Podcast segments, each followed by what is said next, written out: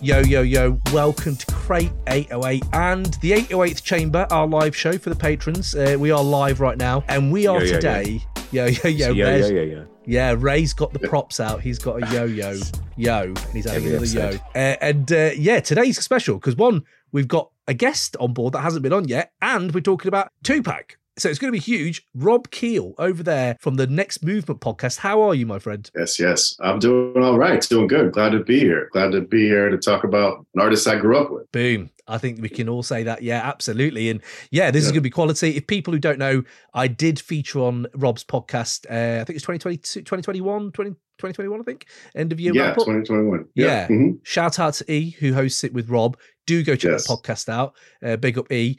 Uh, we've also got Raymond Ridge from Perth. Ray, how are you, mate? I'm good. I'm good. It's 4 a.m., but I'm I'm awake and raring to go. Brilliant. So, what what, we are doing? Tupac top five songs. Yeah, basically, I think we've made a rod for our own backs here, guys, uh, because some people who are listening are probably gon- definitely going to be left disappointed. Uh, but I think that's kind of the nature of the work of trying to uh, like really narrow Cam, down. Cam, Cam, Cam. Mm, You know, I said I got coffee. mm. I got the juice now. For fuck's sake. Oh God, Rob, I'm so sorry. Rob does not Rob Rob's entered this world thinking, yeah, these guys pretty sophisticated You, you asked you asked for a pun and you got one. I do. Do you know what? just- You're I right. wanted, You're right. I wanted to wait till there's a few people on the chat first. you know, You do it held when the it was an joke. empty room. that you held the joke. People who were just this is really audio only, so I don't, people aren't going to get that. But he was holding a bit of juice, so he was holding a glass of juice. Explaining the joke makes it funnier, I find. So um, you- It's, that's for the video, the people on the video. yeah, that's for the people on the video. Yes, uh, and yeah, welcome patrons. We have got uh, Jack P. Uh, the stream is perfectly timed. I'm off to Wembley tomorrow, and my nerves are shot to hell. I'm guessing you're either a Man United or Newcastle fan. Uh, Newcastle United, whoever you are. I hope you do well for you, Jack P. Represent. You hold a crate 808 flag up. Or something, or wear the sh- go and get some merch, please, and then wear it on like main t- main on Sky Sports. That'd be amazing. Uh, we've also got uh, Free Music Empire. Oh, what a ledge! Dano, if you haven't listened, uh, he was on our last episode, top five episode, uh, top five Biggie songs, and he brought the heat. So uh, Dano's here, perfectly timed. Laundry just pivoted to the dryer. But I love the fact that we soundtrack these things for people. Uh, Oz, this is Cam, this is Ray, this is Rob. Welcome to the next Crate 08 chamber. Oh, I like what you did there, Oz, combining it. Yeah, okay, I like it. Nick Sheffield, evening, evening. Uh, Rob, uh, Rob is a soothing voice in this podcast community, says Dano so kind. an it is really an actual smart, well-adjusted person. Which, and we know Tupac can be confusing. I think it's confusing. You've joined us then, Rob. Yeah. I guess I'm trying to spread it around, you know, as much as I can. yeah, Try to be a positive influence. Shout out to Dano. Dano's been on uh, our podcast as well, talking about Erykah Badu. We had a good time with him. what what a lovely community this is. I love this. How we all share Yeah. share the love. It's great. Uh, Oz, uh, given that what's your phone number is a guaranteed top five. Uh, it's, the other, it's the other four we're picking now. Uh, for regular listeners, they'll know what that means. Uh, for people who haven't listened uh, too much to the show, uh, I think that's one of the most atrocious monstrosities of a song I've ever heard, uh, and I have been I have been brought up on that by a lot of people saying it's incredible. So thank you, Oz, for bringing the heat off the top rope, straight off the straight off the jump. Fair play to you.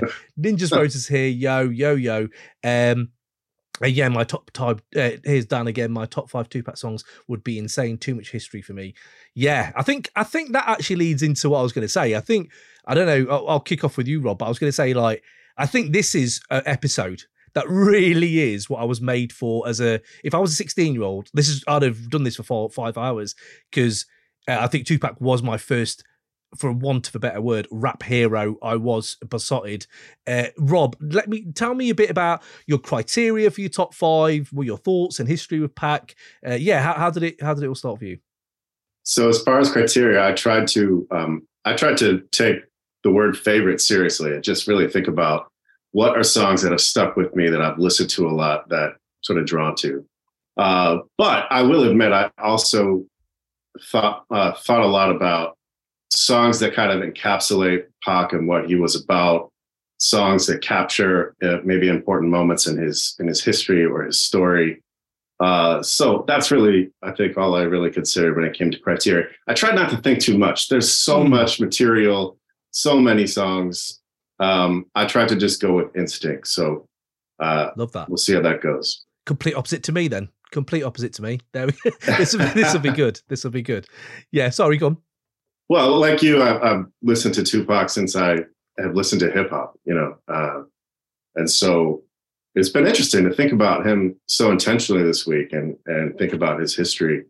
So I'm looking forward to, to talking about it. Mm, that is very true. I think he's such a figure that's huge and kind of gargantuan, but he also has now, he's not become wallpaper, but he has just kind of become the furniture. And Yeah. like, you don't think about your kitchen chair loads when you could sit on it. But when you really dwell on it, you think, that's a really comfy chair. It is like Pac. I, I, I forget how much of uh, my tastes he's informed, I suppose. Um, but yeah, no, if I'm just before I go to Ray, my criteria is kind of the same. Although I was going favourites, but then I thought if I'm doing top five, and as an additional thing, we are doing um which Tupac song would you play to an alien to teach it hip hop? Uh, and um I was thinking my top five, there's so many sides to Pac.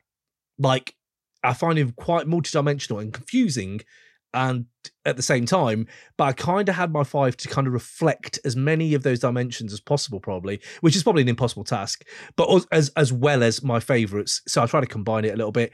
Um, but as I said, I think that uh, as people will be disappointed, I am not going to, uh, personally for me, I have not bought any posthumous cuts at all uh, because I was like, apart from Don, uh, Don, uh, the Seven Day Theory, Don Killuminati, because I was like, Pac was around for those to at least see them through the creative process as much more than his other ones where I don't know, I have no idea what Pac would have changed. And by that same thing, really, I think the, thing is, I'm not sure as as he obviously passed away in all these years, he's that kind of Jimi Hendrix.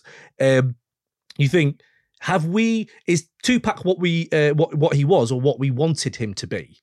And I think this has also been a thing with his posthumous cuts, where it's like the poetry, the repackaging of his music, and more conscious side, as opposed to the gangster that he left us as, is always made me confused a little bit. Where I'm like, yeah, I don't know if that's us wanting it or him. So yeah, no posthumous cuts from me. Yo, yo, yo, just breaking up this episode to tell you all about the Crate 808 Patreon, a place where you can help support the show so we can make you more dope rap chat and to go out there and get some bonus episodes under your belt and also get involved with the live chats with the Crate 808 crew and guests. Go to crate808.com or go to patreon.com slash crate808. Sign up for as little as buying us lunch every month. You can get two bonus episodes, including hidden gem album reviews from the golden era of the 90s, and also you get our series focusing on MF Doom and J Dilla, and also the Wu Tang Chronicles. Once a month, we drop an album review of every single Wu Tang member. We're going to go through every solo album and then review it for you guys. And right now it's Ghostface. Go in there, get them Ghostface Killah editions in your catalogue. So get involved, help us grow this show, and yes, big yourselves up. Enjoy the rest of the episode. Boom. Ray, what's what's your history uh, criteria? Well, um, I kind of, if it was going to be favorites, actual favorites, I don't know. I guess I had to give it some thought because it's, I'm just going to list off tracks off All Eyez on Me. That's going to be it, kind of thing. That's, Yeah, that's if, if it was, you know, favorites. And the thing is with it as well, there, there'd be uh, a lot like when we ride Picture Me Rolling, All Eyez on Me, it's fucking incredible tracks. There, I Mm. listen to them regularly to the, Mm. to this day. Hmm. But um, for criteria for top five Tupac uh, tracks, I've decided to go with it has to be only Tupac. Maybe someone on the chorus, I'm all right with that, Mm. but like no outlaws. No Oh, outlaw no. immortals. no, no, no, no, no. outlaws. Oh no, tragedy. No, because Oh. that's it, I- it, that kind of made me, you know, pay attention to like, look, this has got to be a Tupac track, and there's plenty, there's plenty. Uh, so, and I've also uh, gone with, I just- I don't know why, I don't know why I say this extra added uh, criteria for myself, but it's to spread it across releases as well. So I've got Mm. one track, one track from each, from only one track for from an album. And um, yeah, and so you know, you- what you said about not about excluding all the posthumous releases, I've gone with. So I've taken this taken advantage of the situation to actually listen to the because I've I'd never Mm. listened to the posthumous. So I was like, oh, well, you know, I don't. You can't. I, I agree that you can't be uh, guaranteed that Tupac would have had you know had any idea uh, any input on the tracks, but maybe he did. Maybe they've just they have been put out the way that he recorded them, and like there's a lot of tracks on the posthumous releases that were considered for original releases and um, sorry the early releases and just weren't on them so maybe Mm. i don't know i don't know I, I, I didn't want to go to the nth degree doing research on an individual track like oh maybe he maybe this is put out i was just like I'm, and the, i'm quite sure we're going to go into it but the the way tupac raps as well it's so evident he rapped it to the he heard the beat Mm. and wrote it to the beat and rapped it to the beat you know it's Yeah. so many of his tunes are you can hear that that's shown in my choices Yeah. i think Love We'll that. I love how you've really set a really narrow criteria because sometimes in restriction you find freedom, don't you? I suppose so. It's quite nice that I'm gonna I'm gonna be really looking forward to uh, seeing how that goes. Um, yeah, I mean, just a few bits on Pat before we dive into like the top. Uh, so you know, I'll, I'll drop a few I'll drop a few songs and we'll, we'll kick it off. But I was just gonna look at you know you were saying earlier about assessing someone and just really dwelling on that music a bit more. Uh, I was just like, know, fuck me. I don't. I think he might be the biggest rap superstar. Like I Mm. don't know. I know Biggie's huge. I know Jay Z, Nas. I know they're huge, but I don't know. Like I watched Atlanta this year, and spoiler alert if people haven't watched the latest last seasons of Atlanta. But I don't know if anyone's seen Atlanta. But the um, they even have Tupac in that, and you're like, he's such a mythic. Um, like he's unlike Jimi Hendrix. He's unlike you know all these people that passed away. Uh, Kurt Cobain. He's very unlike Kurt Cobain, and you're like, it's quite interesting how um he's just just everywhere. So I found some bit. I found this vibe collection thing. I've got. I was, Ray, you probably remember this. I had it in my room at uni. Uh, Ray will probably remember me as Tupac, like pr- just awful Tupac fan when I first met you, wasn't it, Ray? I think. Uh, no, yeah, a Tupac mentalist. Yeah, it was just it was yeah, the post uh, the odd. posters and you know yeah, and the um, it was it was always on. It was always on in in, in uni. What you, the the approach of your room is like okay, this uh, Tupac's on. Yeah, no, but fair yeah, enough. that's it. Yeah, Yeah, no, fair enough. Because I think as well, like you know, you think about him being a massive. I feel like it informed your image a little bit as well. You really leaned into that into that bald head from early. You were like, got "Ah, the, you know got the what? Thug Life tattoo and everything. Huh? Do you know what, Ray and Rob? I actually think I was around 16 when I shaved my head. And this is when All Eyez on Me, the cover was out. And as we know, he's a beguiling, beautiful man to look at. And I'm not saying I am gay, but what I am saying, what I am saying is when you see him, you tra- I was transfixed. He has a massive smile. His eyes are huge. Like when he laughed, it felt like, oh Jesus, he's really laughing. Or to be fair though, that I think that translates into everything he is, which is kind of I am so enthusiastic, but he was hundred percent heart. Be it right, be it wrong. He he was like he bared his soul. I think it was Yeah. a Greg Tate who called him the most tortured, uh, tortured soul in hip hop history or something. And I was like, yeah, that's exactly what he was. But by that same thing, he was all heart when he was loving something or when he was your mate. If he's your mate, oh, he's ride or die. But then if you cross him, he's 100% that way. And um, I've never seen someone, and there has been cynics in, you know, uh, uh, hip hop commercial aspects, but I've never seen someone in, that invested in making their own legend. Like his origin story is ridiculous. Like Black Panthers, civil rights. Uh, I don't know any other hip hop star who's got an origin story all the way back to civil rights, which helped form hip hop. You know what I mean? So even from that to shooting at cops, off-duty cops, and and surviving and like suing. uh, I can't remember who he sued when he got beat up and stuff like that. And you're like, shit, man, this guy was so invested in it all the way to the end.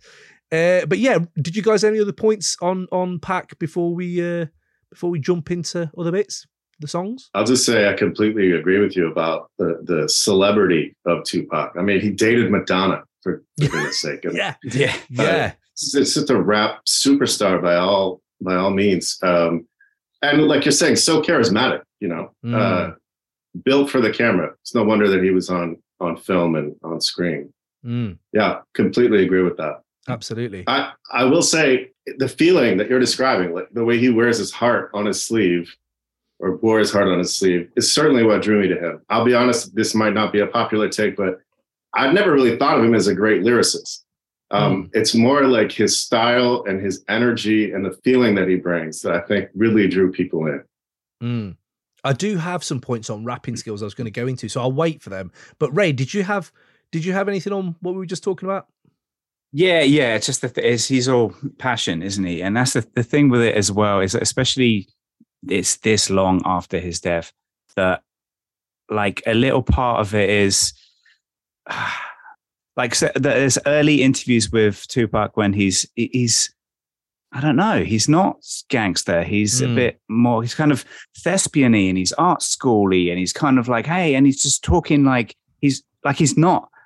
I don't know. So street as well, and then mm. that makes me think uh, that he was playing a character a little bit. But exactly. then you look into it and it's like, was he playing? Was it real though? I don't know. And then mm, you know, yeah, people talk about, oh God, he's so paranoid about people are out to get him and friends backstabbing him and you know this, that, and the other. And then you know, are you paranoid if if if you are shot to death? I mean, you're shot tw- shot up twice. I mean, and the feds investigate, and the feds actually investigating you. They do yeah. have, yeah, yeah. Then you're just traumatized. It's not, it's not paranoia at that point. Yeah, exactly. Yeah. I mean, it's yeah. not paranoia, is it? It's it's it's real. So yeah, yeah. I just uh, um, I don't know, and and I'm sure we're gonna we'll go into it, but wow, so it's the subject matter of this trail is so much mm.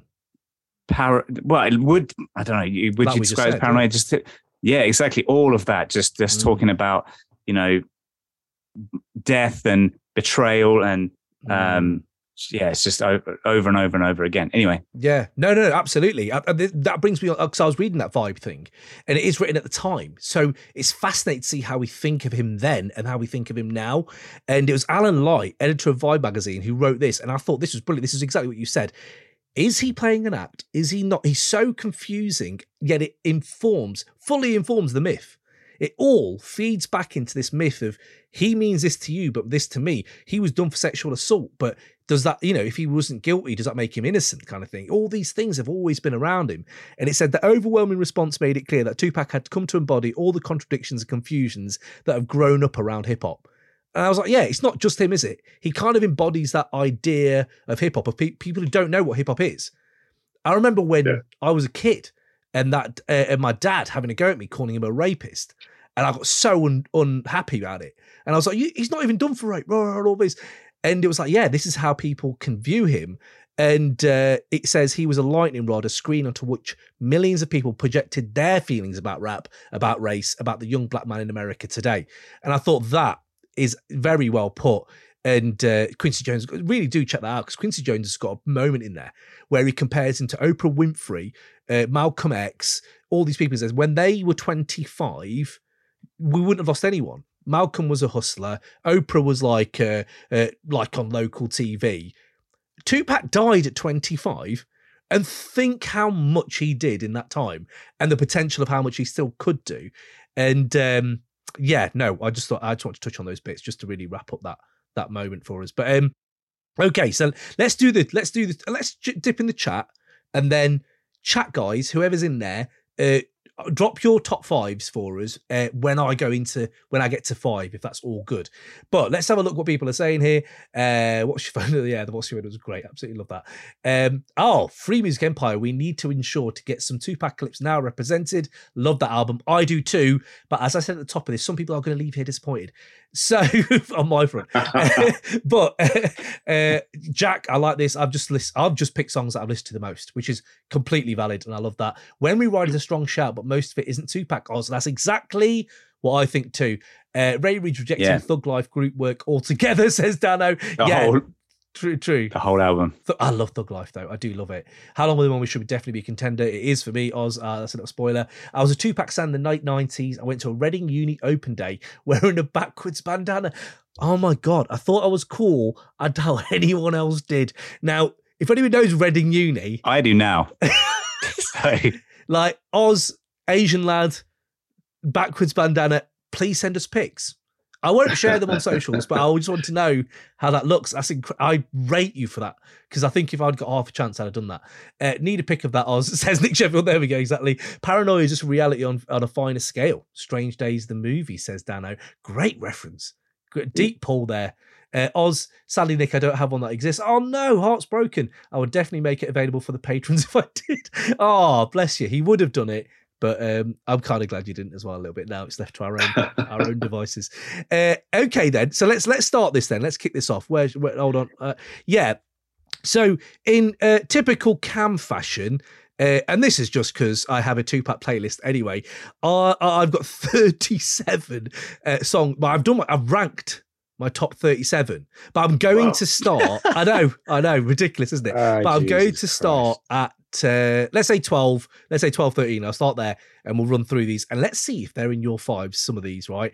Uh, I'm really interested to see uh, uh, Rob's. I have to say, I'm, I'm very eager for this. Uh, Should we should we talk about him up from the outset? Because it's probably not in the five, but it's big. Shouldn't we? Or is that too much of a spoiler? uh, It is in this Oh, list. It So, is. Oh, sorry. it's in this list, yeah. Yeah, I'd like to know Forced why his it's, hand. what top top 13, 12 songs. I think Hit 'em Up's got to be in there, mate. Come on, man. But we'll get there. We will get there. But that's a very odd, odd All right. thinking there, right? I don't know. but yeah, okay. So let's start. Um, yeah, okay. So I suppose let's just quickly start with number 13. At number 13, I have got Crazy with a K from the Don Killuminati, The Seven Days Theory. God, baby.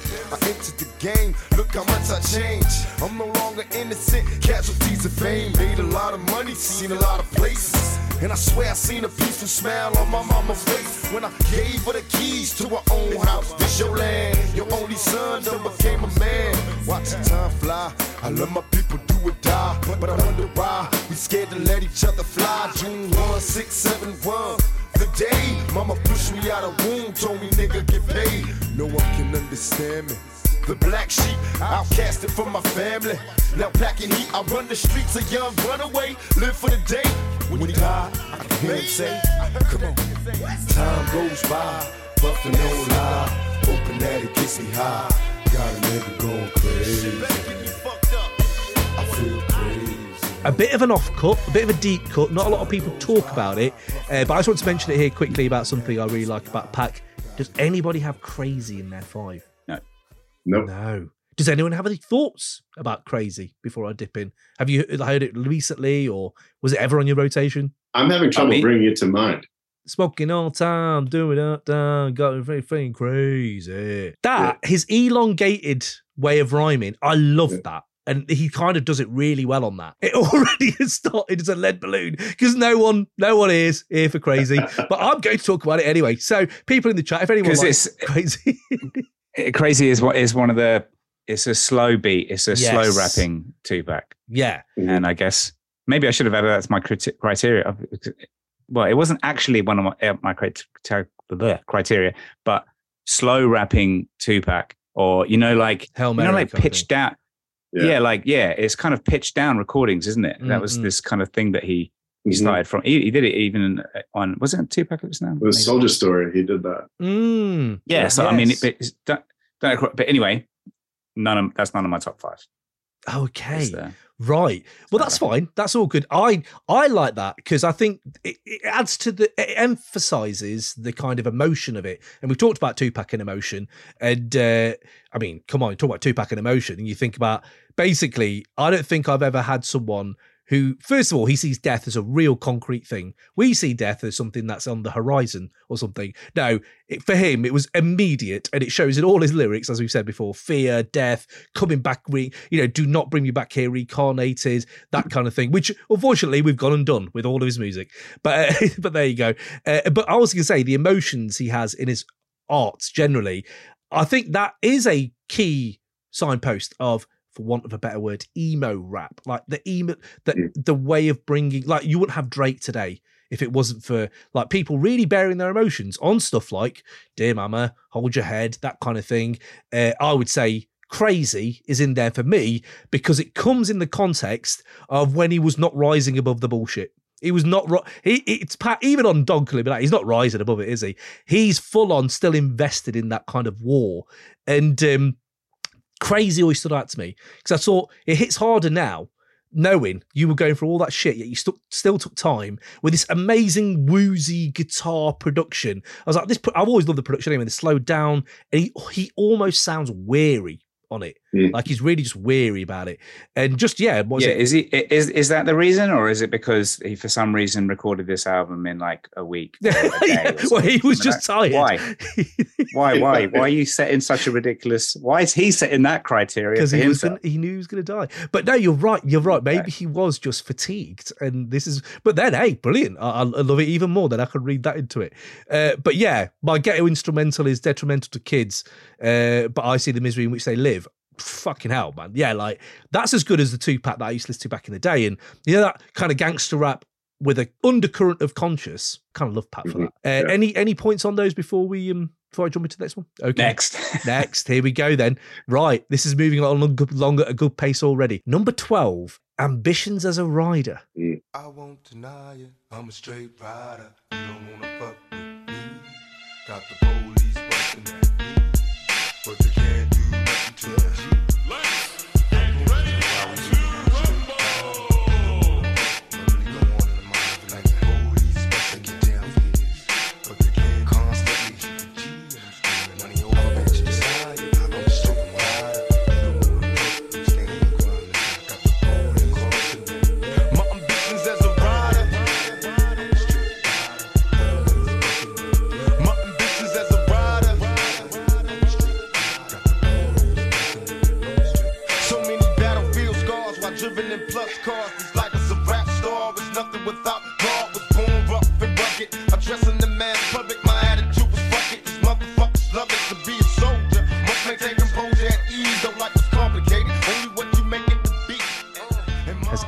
anybody got ambitions in their five or thoughts? I do not, but I do like that song.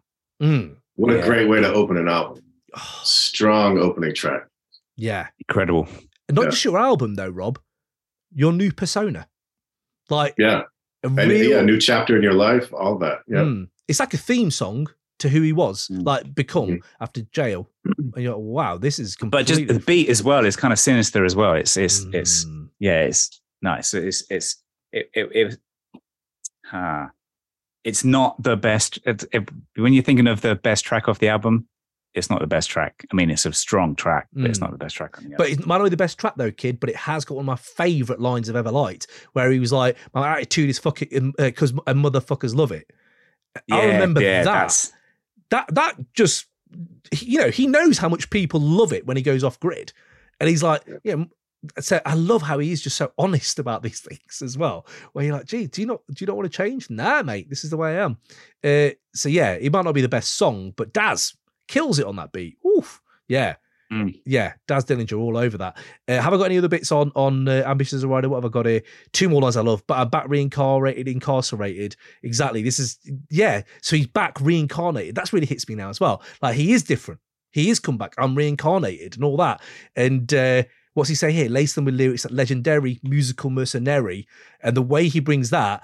And that's exactly what he was. He was Suge Knight's musical mercenary at that Mm. time.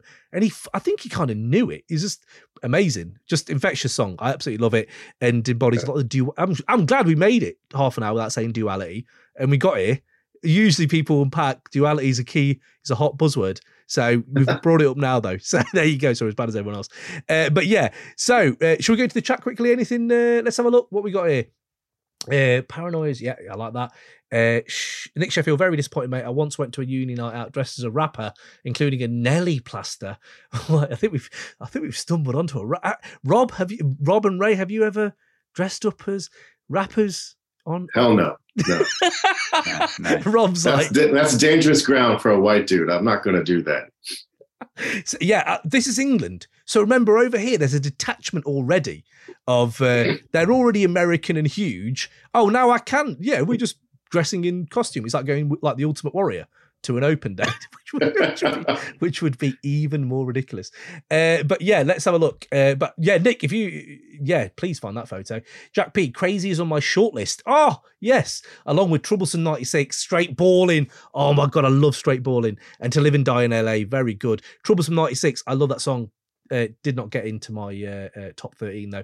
Uh, Dano, Crazy is one of the strongest vibe songs from Tupac. It's a sluggish, meandering introspection. I love this guy.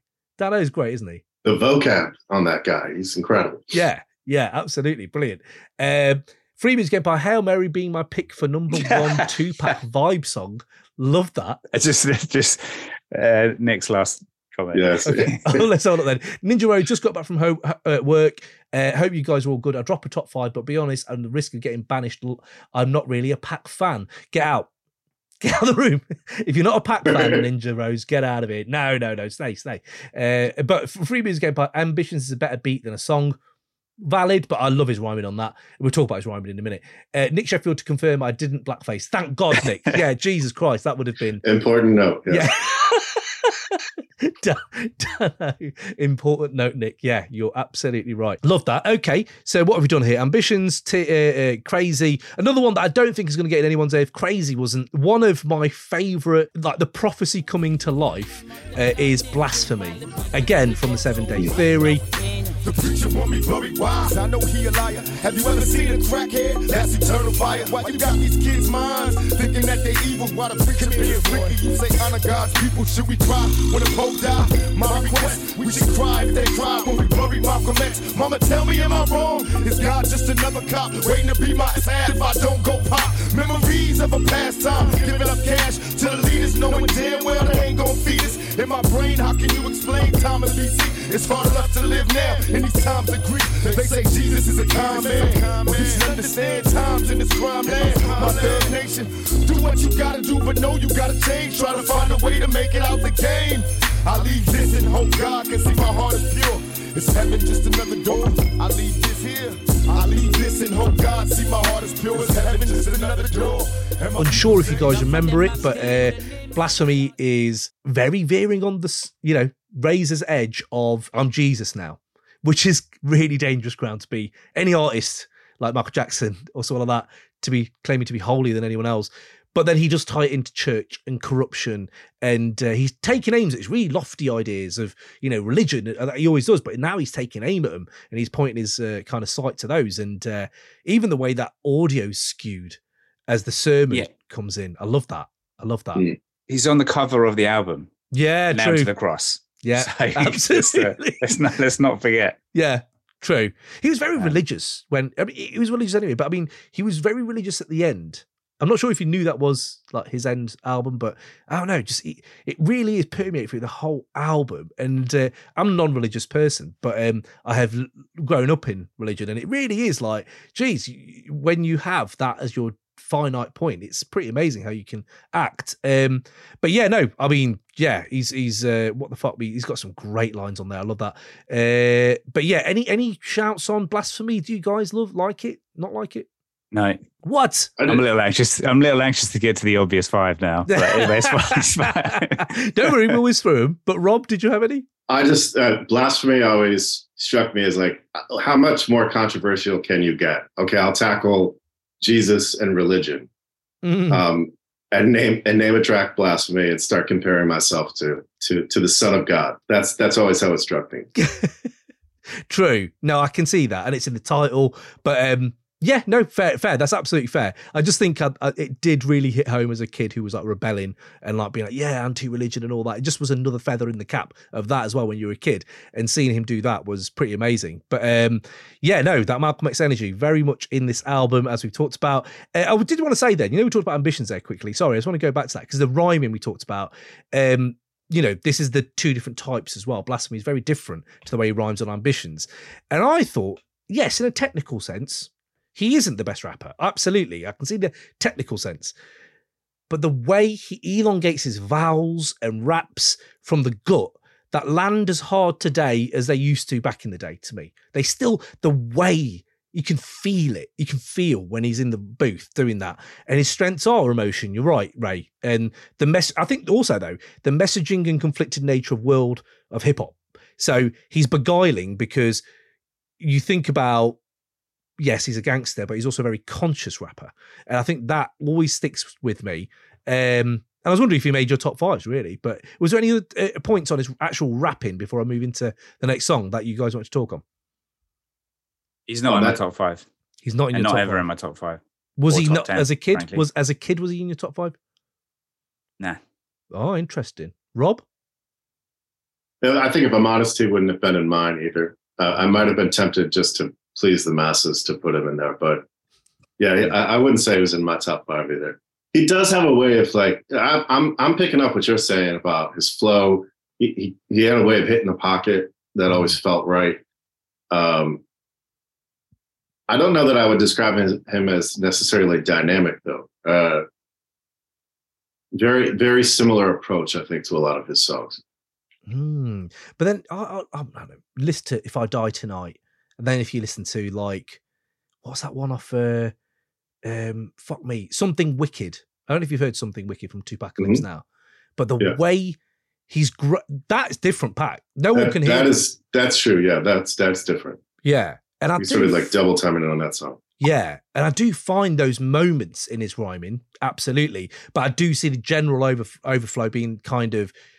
It is the same, but it is like I don't know, like I don't know, like oh, we'll go into some of the other tracks about it, but yeah, I don't know, we'll get into this, but yeah, Nothing don't- off, like, nothing off 2Pacalypse Now is worth is worth a mention. It's it's too early. He's he's Oh, he's, wow. he's, he's new. I think he's still he's still finding himself, still working out who he's going to be, still working out what he's going to do lyrically. That's why there's some more experimental stuff, but it's not. It's not. You don't listen to you. You don't listen to All Eyez on Me and then think, oh, I'll put something from 2Pacalypse now in my top five. No. Sorry, even with the criteria of one per album, it still doesn't get in. This is gonna be it. This is gonna get interesting. yeah, I, know, I already know where Rob's going with this. This is interesting. yeah, it's going to be interesting. I I, I love Tupac now. I had as, as a kid. I, I always loved it. Uh, but again, it's got the nostalgia thing, hasn't it, to it? So you know, you love it because you listened to it as a kid. Um, but yeah, no, I, I mean, Ambition's some of his best rhyming. Some of his best rhyming, I think i- there is some really good rhyming on that. Raw, absolutely, but I really like it. Strictly. He is on a level on Strictly that I love, by the way. So we'll get into this. But number 10, we're going back to Johnny J's All Eyez on Me cut, All Eyez on Me, the title track. All eyes on me. All eyes on me. You know what? I bet you got it twisted. You don't know who to trust. So many player hating niggas trying to sound like us. Say they ready think they know it. Straight to the depths of hell is where them cowards going. Well, all you still down, nigga, holler when you see me. And let these devils be sorry for the day they finally freed me. I got a caravan of niggas every time we ride. Hitting motherfuckers up when we pass by. Until I die, live the life of a boss player. Cause even when I'm high, fuck with me and get crossed later. The future's in my eyes. Cause all I want is cash and things. A five double low, bands wanting flashy brains. Dope thing. It seems my main thing was to be major. Paid the game sharper than the motherfucking razor blade. Save money, bring bitches. Bitches bring lies. All Eyez on Me. I know that beat is Nas used it same year. I know that. And I know Street Dreams is incredible. It is. This was something entirely different and definitely more inspiring. Definitely. The beat is ridiculous on that. And I remember him dissecting that song, Only God Can Judge Me, this, uh, and another one for my A level English. And no one had done that in my school. And I remember just thinking, All Eyez on Me is incredible rhyming as a kid. And I still love it, absolutely love it. And just one of the best songs to rap along to. I love the rapping and I love rapping along to it. So, yeah, and uh, that's why I analysed it as a six former. Guys, um, All Eyez on Me, does it make anyone's lists? Didn't make mine. Oh, I'm looking for right 10. This, this vibes are going to be interesting. Ray, Close, very close, very close. talk. Um, same as uh, you know, Ambitionz as a Ridah um, was a is a, is a great track. There's so much incredible, so many incredible tracks on uh, All Eyez on Me, Mm. and you know the title track being one of them. But it's not just Tupac, is it? So yeah, so you, you got- uh, yeah, got- you got to be strict about your criteria. So I, I do, I do get that. A fair play to Big Syke though. So many features hurt songs on the album. Although I love the album, Big Syke is Yeah, an yeah. exception. He's he yeah, he is. Yeah, Spice One's an exception on the album, and Big Syke, man. Like, so much trouble in the world, can't feel your pain. The way he's even just rhyming it is so like, oh, but then you look at, you talk about rhyming, Pac on that, mate. Jesus, the future's in my eyes because I want cash things, five double O bands in the flesh. That's almost Biggie.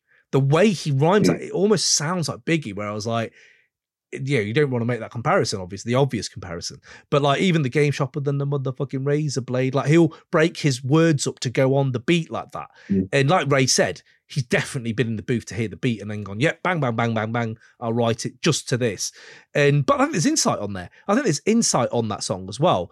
Uh, so yeah, I, I think All Eyez on Me was, you know, his MO at that point. He was a superstar. All eyes were on him, and he kind of just reveled in it. Absolutely reveled in that attention, uh, and loved that myth making, man. Uh, so let's see what else we got here in in the in the chat. Uh, Steve Piper, Morning, Steve. good evening, good evening. I have to Oh, get back from evening, work, and also morning, I'm not a Pac fan. Oh, pop in to see what's good. Right, okay, it's interesting. Uh, I own a Tupac Fila tracksuit, says Dano. this, I think the chat is better than our chat. I think this is great. this is incredible. We need a media. We need media of all these things, please. That's incredible. Jack P, amazing. It truly is. Uh, Nick from the 90s or recent, and he says recent. Wow. Wear my Crate 808 shirt and Tupac cra- track pants. That is amazing. That, that, oh, my heart is full. It's right a look. It's a look. Yeah, yeah. Uh, all uh, Jack P. All eyes on me is my number four. I rinsed it when I was younger. Jack P. and me. There we go. Jack, please break down on why more you a bit more in the chat, and we'll get back to it. But I'm glad it's in someone's five. Uh, it's repped somewhere. Okay, number It's nine. not even in your five. What are you talking about? Anyway, carry No, no, I said I'm glad it's in someone's five. That's all. I, mean, I don't, uh, not in mine. It's not getting mine. I love it, but uh, that, that my five is strong. Uh, nine, number 9 We'll see. But yeah, yeah, exactly. Number nine, not going to be in Ray's because Ray's already discounted Thug Life Volume One,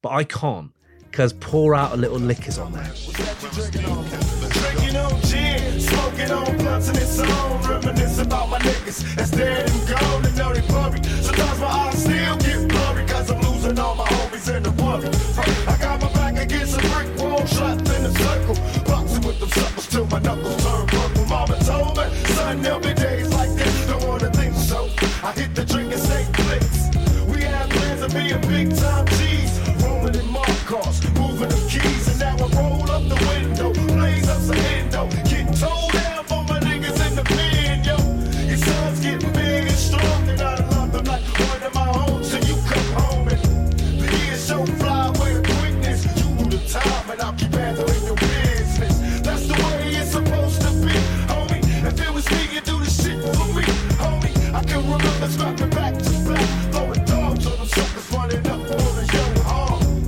I hope my words can paint a perfect picture and let you know how much a nigga miss you. Pour out some liquor. Now, pour out a little liquor again. Johnny J bringing it.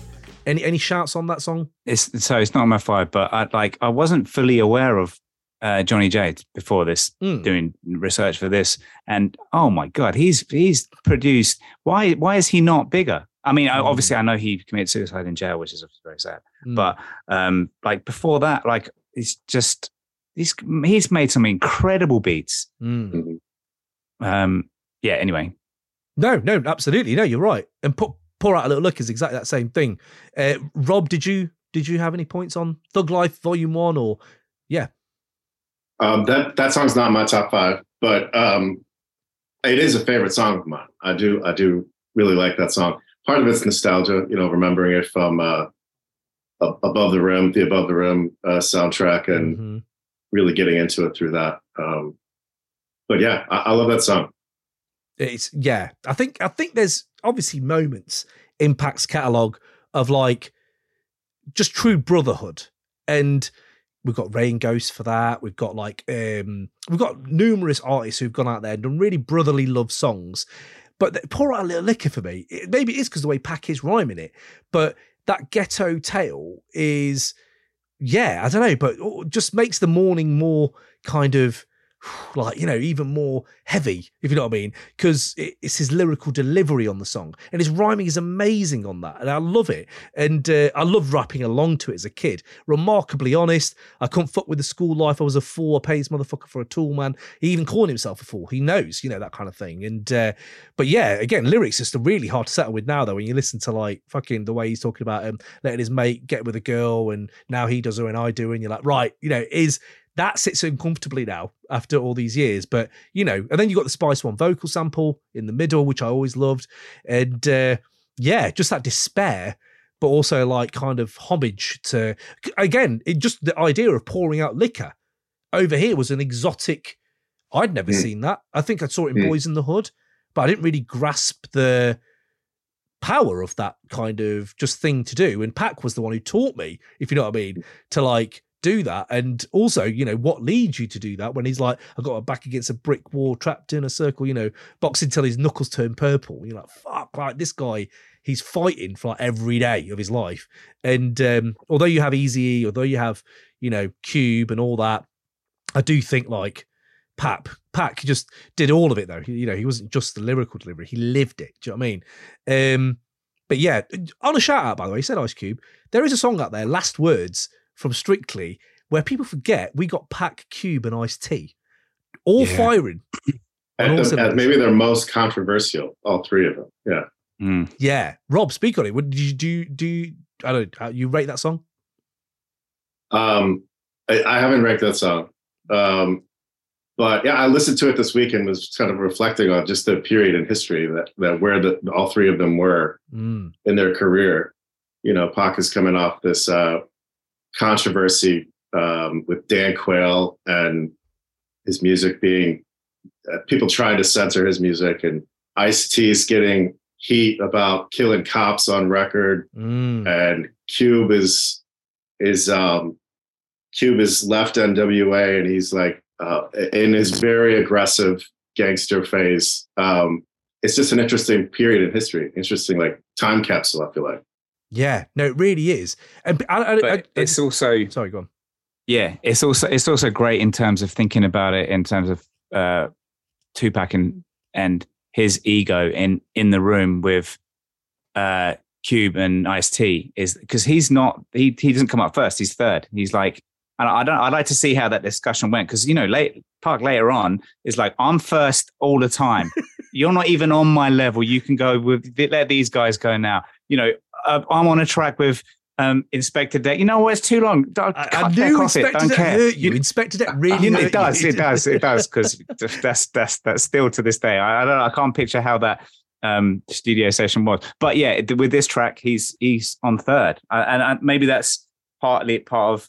And you know, there's uh, what's that tune? Old school, where he, you know, oh, you, you can that song. that when he's that when he's you know talking about how much he loves hip hop that's Yeah. that's it's, that's why it's a unique little thing and so and i think you know um this that track would have been um you know a little part of him paying homage to the, you know ice cube and ice t of Mm. course you're going first you know Mm, Yeah. mm. um yeah, very which good point. you know balancing the the tupac's ego as like you know Mm, and where he was at that time, absolutely. He was the new school at that point. He was so young. He was like, you Mm-hmm. know, these guys. Although it was only a matter of years, really, a few years, but it is in hip hop. That's huge in nineties hip hop. Like, you know, that's a, that's your statesman, the elder statesman. So yeah, you're absolutely right, Ray. Good point. Good point, man. Yeah, sorry, we veered off into that song, but it, it does deserve a bit of shine. But here we go then. Number eight. Now, as a kid, this was top five for me. I'd never seen him tap into his Black Panther militant side as much as this song. It is off strictly. It is Holler If You Hear Me.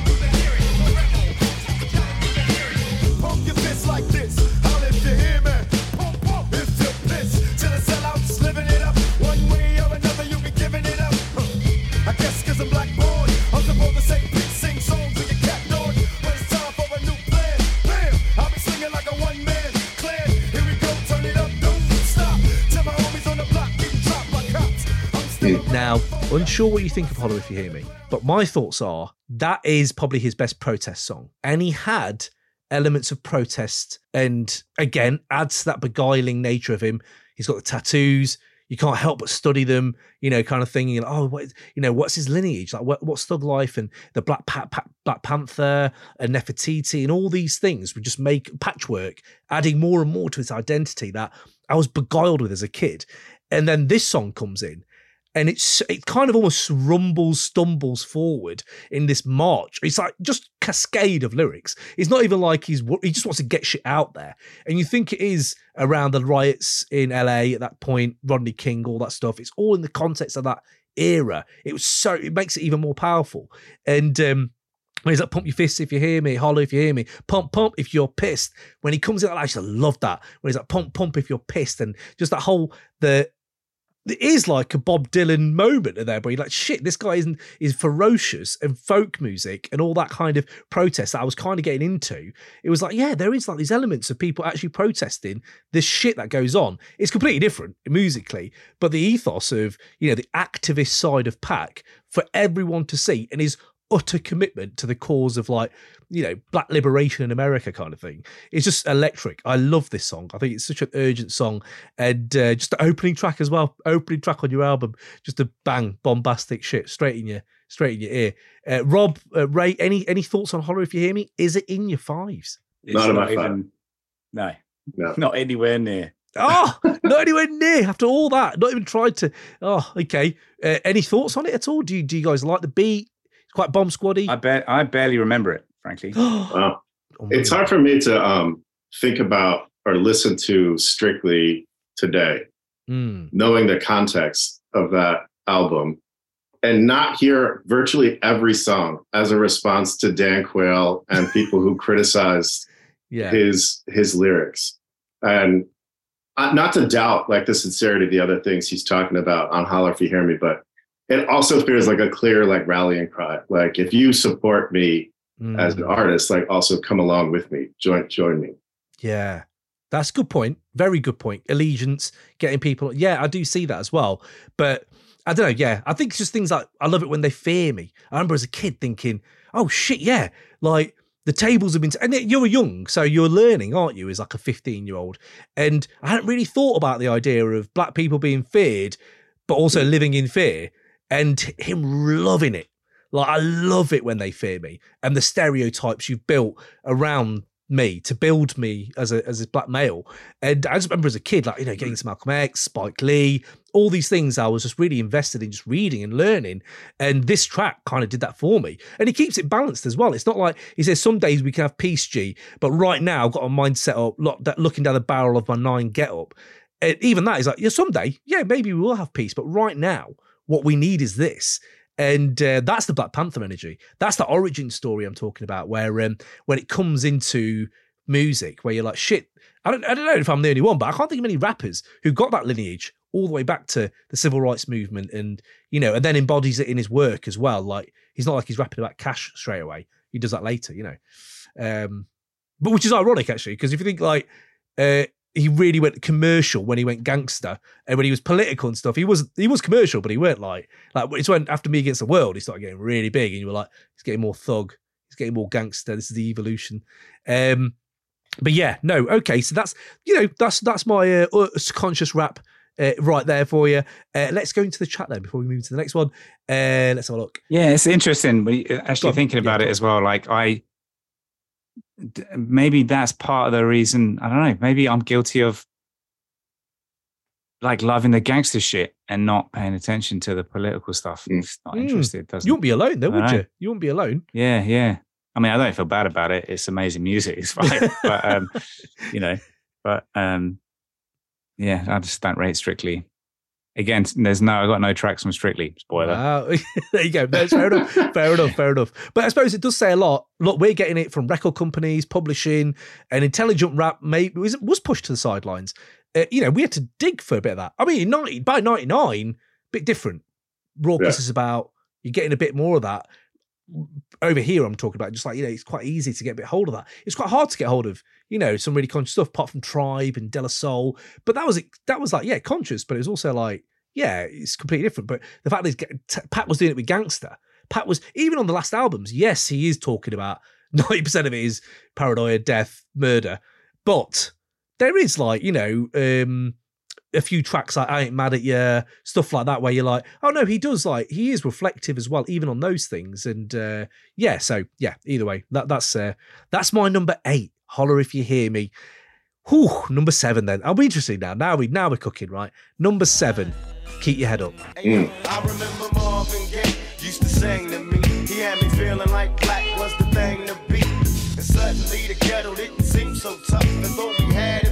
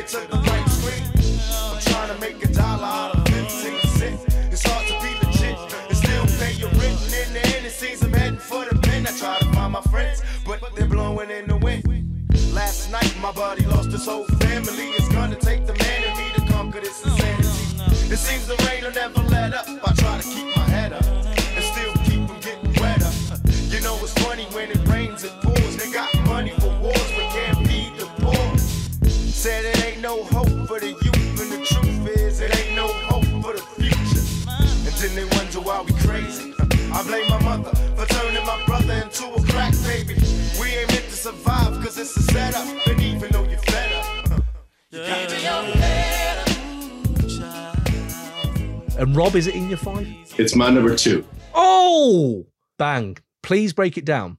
Um, this was the first song I ever heard from Pop. I, I completely missed his first album, but in my defense, I was only 10 years old at the time. So uh, I'm not sure how I would have heard it anyway. But I think I think people who um, who know Pac's later music sometimes hear keep your head up and like to criticize him as somehow being like hypocritical. Hmm. But I, I also don't think it should have surprised anyone that the guy who made Brenda's Got a Baby also made Keep Your Head Up. Um, Yeah. Mm. and beyond that, like he he's human. He's complex. He's complicated like the rest of us. He can respect women while also desiring them, which is how you get I get around on this album as well. Mm. Um, and uh, keep your head up is just such a soulful song, um, and and so relevant. You know, it was recorded in '92, immediately uh, relevant in the wake of the Latasha Harlins' murder and the LA riots, and um, just such a vivid portrait of um, of Black poverty, of the challenges facing facing many Black Americans. Um, and to me, it's like the pinnacle of his, of his socially conscious side. Mm. And the last thing I'll say is it's also how I was introduced to the Five Stairsteps, five stair steps. And Ooh Child, this is just a yeah, fucking fantastic song. that sample is one of the best, one of the most iconic. I don't know if iconic's the right word. I think it probably is though. I, I hear "Keep Your Head Up" still. I do hear it all the time, like it is on. I'm like, yeah, God, they really do. But that sample is Yeah. a large part of it. I feel. Uh, I mean, I mean, that's not de- not you know degrading his lyrics. Lyrics are incredible, but yeah, like that ver- that sample's amazing. Um, but yeah, Ray, did you have it's- any points on "Keep Your Head Up"? I just, I guess I just don't like it because it's it's slow pack and it's Mm. it's not even it's part almost not even rhyming because it's like how we uh hey oh I live uh, hey uh women He's almost talking. wow Mm, yeah mm, yeah mm. it's kind of the talk and you know I don't know. There's the tracks that we're going to go into in our top five there, there's there's obvious reasons why that's you know Mm, I, I guess it supersedes it. Mm, I mean you know again it's you know borderline I, an iconic tune and it's uh mm, it's it, the thing is it's when there's so much uh of Pac's music that's about death and dying and parano- paranoia mm, it's uh, uh, so refreshing it's so it's just it's nice that he, there is a you know uh, uh, an optimistic Tupac that that has that you know keep your head up it's like oh there is another side to you that's mm. um you know I I, I don't know that kind of the, the, the juxtaposition of the track with the rest of his entire library of music which is mm. you know not got a great outlook on on life um uh, it that says something about it. Yeah, no, But fair. it's not in my five, so let's go. Yeah, no, that's fair. That's fair. I, I, I like the. I know what you see about the rhyming, and the, it is kind of talking almost, but it's the way he goes, race the babies, the, the, the babies like that. The way he does that. Uh, it's the. I don't know who informed his technical, like the way he rhymed. You know, he really elongated, really leaned into some of those moments. I'm trying to think of who.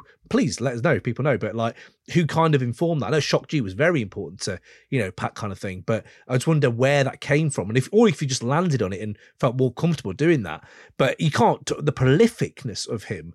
Uh, it kind of it just comes to bear when you think this is essential. All that music we've got, all that music we've got. I think something like Keep Your Head Up is essential to understanding Tupac, and this is why if you're playing it to an alien, just listen to the bars. Like it probably is, if not the women's right anthem in male hip hop.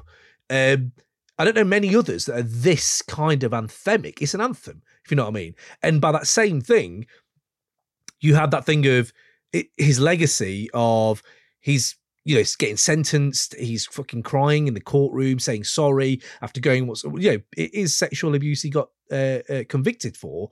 Yet he's got this song in his canon.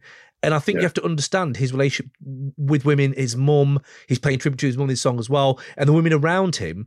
Um, and I think actually that song came out a month before he got convicted of sexual assault. So you're like, geez, this is probably at the time even more crazy how it's all like, you know. But yeah, no, I, I, but you know, you talk about his response to the um, shooting in LA of the of the young girl. You know what's interesting is if you could have gone into the booth, you could have been a darker, more angry. This is not uplifting; it's tragic, but it is a celebration of black women and and black people, and the sensitivity in this song is what redeems people Pac to people now. Like you can all, all say, oh yeah, but he lived that gangster life, lived by the sword, died by the sword, all this. But these are the songs. Keep Your Head Up is that kind of song. Dear Mama is that kind of song where people can be like, well, no, he also did this and he's kind of a poet and all this stuff. And um, Yeah. yeah. That's, that's just not who he was at this point. You know, like he Mm. was not the darker, more violent, uh, you know, thug that Mm. he became to be in his later albums. That's just yeah. th- this. He hasn't hit that point in his transition yet. Yeah, absolutely, man. Absolutely. One of the first songs I'd ever heard to talk on colorism. I'd never thought about colorism. You know, we have it in Indian culture. If you, you're, you're always making yourself look light, and it's like, yeah, no, no, no, make sure you look white, make sure you look white, and then him to talk about it in this, yeah, the black of the berry, the sweet of the juice, and uh, and I was, like, oh god, yeah, like I'd never thought of it. And Jesus Christ, look at the lineage of this song to Kendrick Lamar. You know that I mean, Kendrick's is pretty incredible. You have a 1996 superstar, and then you have a noughties, uh, well, more like 2010s superstar, and they're all, it's all Pac. This is what I'm saying. This is how huge it is. It's all Pac, and not not saying Kendrick's all Pac, but he's massively in the DNA of his music. Um, right. So number six. Whew, we're gonna have fun now. Uh, let's just quickly go to the chat though before we before we go here. Uh, Oh, uh, Dan O uh, is the most fun Pac album. I think he means Thug Life because he says, I will die on the hill with Kam for pour out a little liquor. Oh, fair play, Dano. A moment of pure emotional resonance where he made all of uh, he made all of uh, all of it. Yeah, feel for it. Yeah, exactly. We made all of us feel for it. That's what you meant. Feel it. That's what you meant. There you go. Uh, and Jack P. All Eyez on Me was just so groovy and effortless to rap along to in the same way Juicy always was for Biggie without it Mm. being his best work. Interesting point. Yeah. Right. Here we go. Number six. Can't C me. Mm. From all You, eyes you dickhead. See you later. I'm, I'm going home. The blind stares of a million pairs of eyes, looking hard but won't realize that they will never see the P.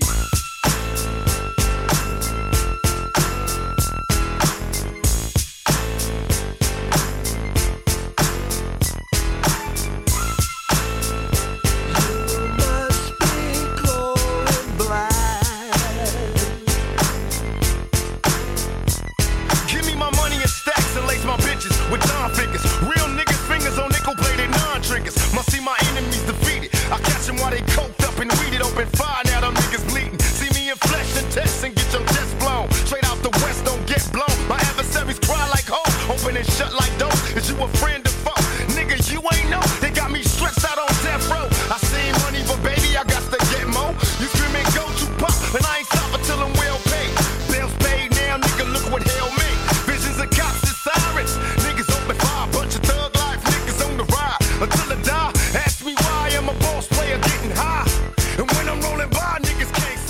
I knew, I knew this was getting upset. I knew this was getting upset. I knew it would. I'm already uh, Guessing it's in your five, Ray. Guessing it's in your five. It's the fucking number one track of all time. It's arguably one of the Wow. greatest. It's ridiculous. What are you talking about? This is your Which number one? one Number song. six. Number six. have you heard to? Have you listened to any Tupac?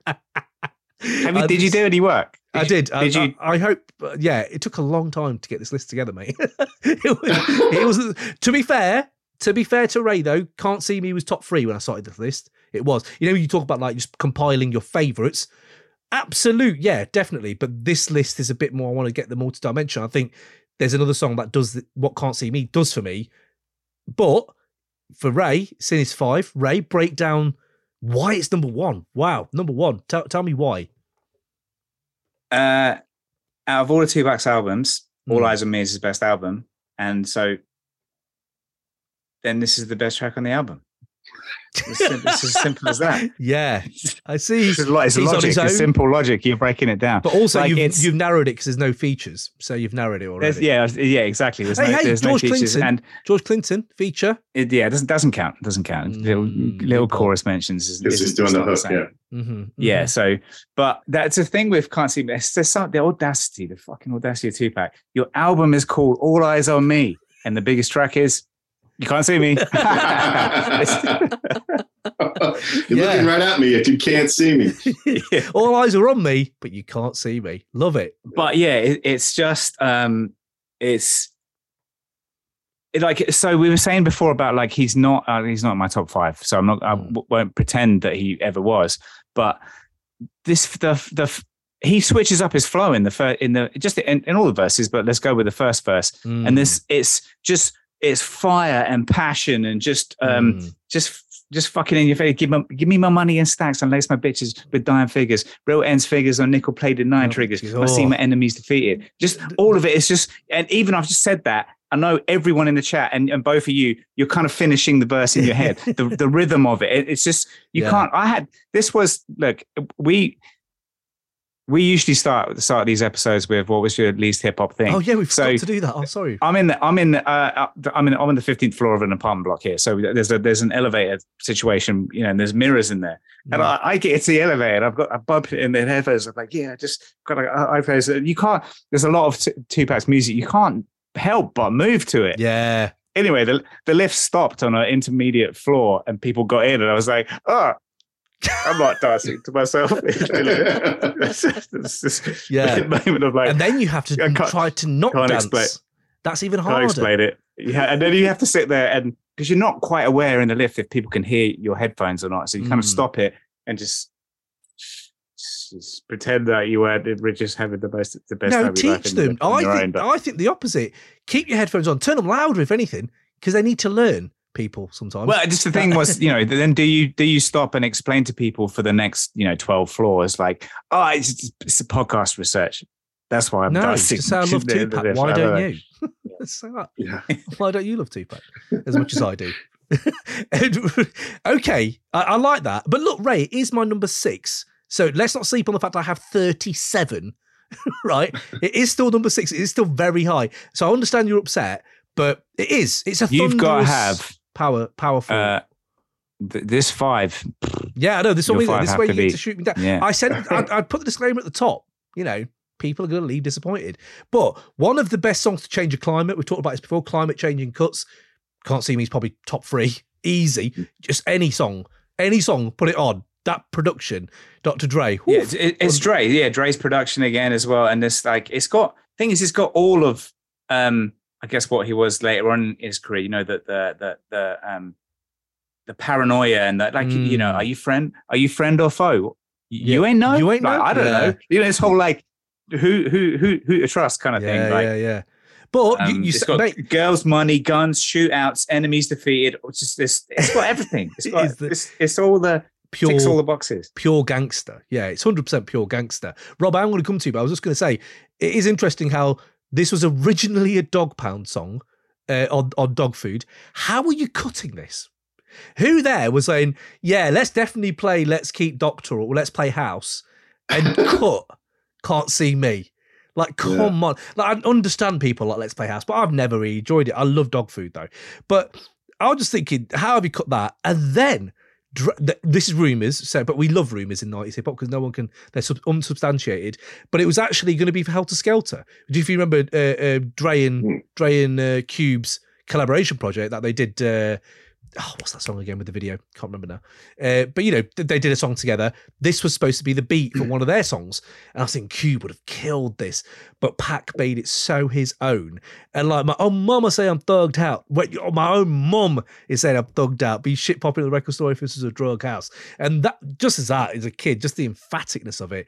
Yeah, I absolutely love Can't C Me. You're right. Oh God, maybe I should have put it in my top five. Uh, but let's raise it. I feel bad. Uh, yeah, yeah. Now I'm thinking about it. Shit, yeah, no, it's such a good song. Um, Jack P, uh, got that.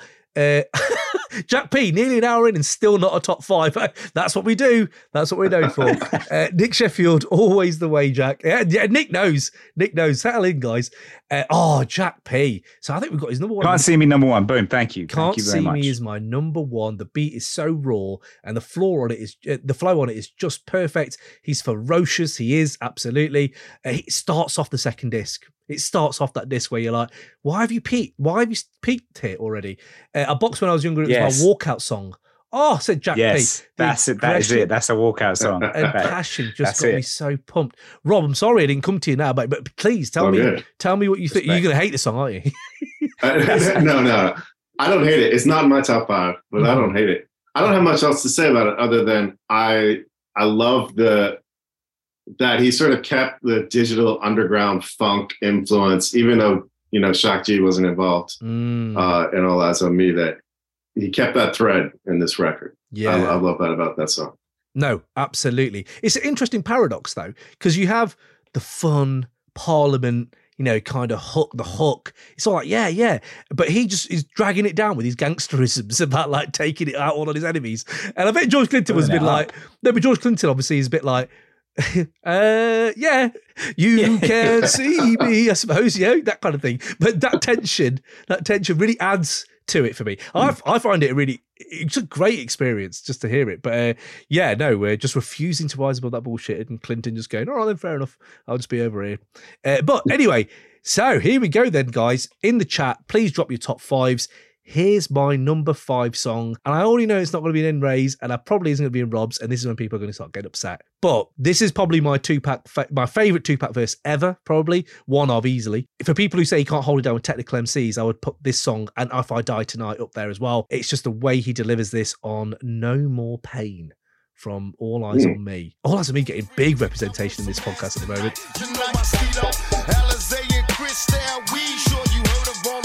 Shit they say about me. Huh, plus all you busters is jealous. Pull your gun out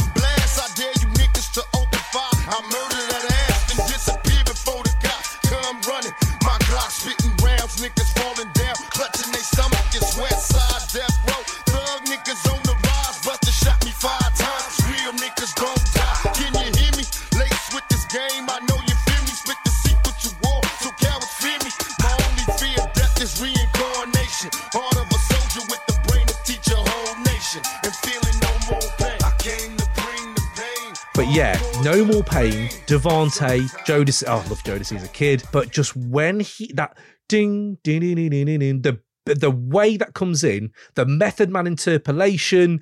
I've always loved this song as a kid. I remember it just always be. This is another one I analysed. Sorry, this was the other one I analysed. Is a six former, and I remember now listening to it.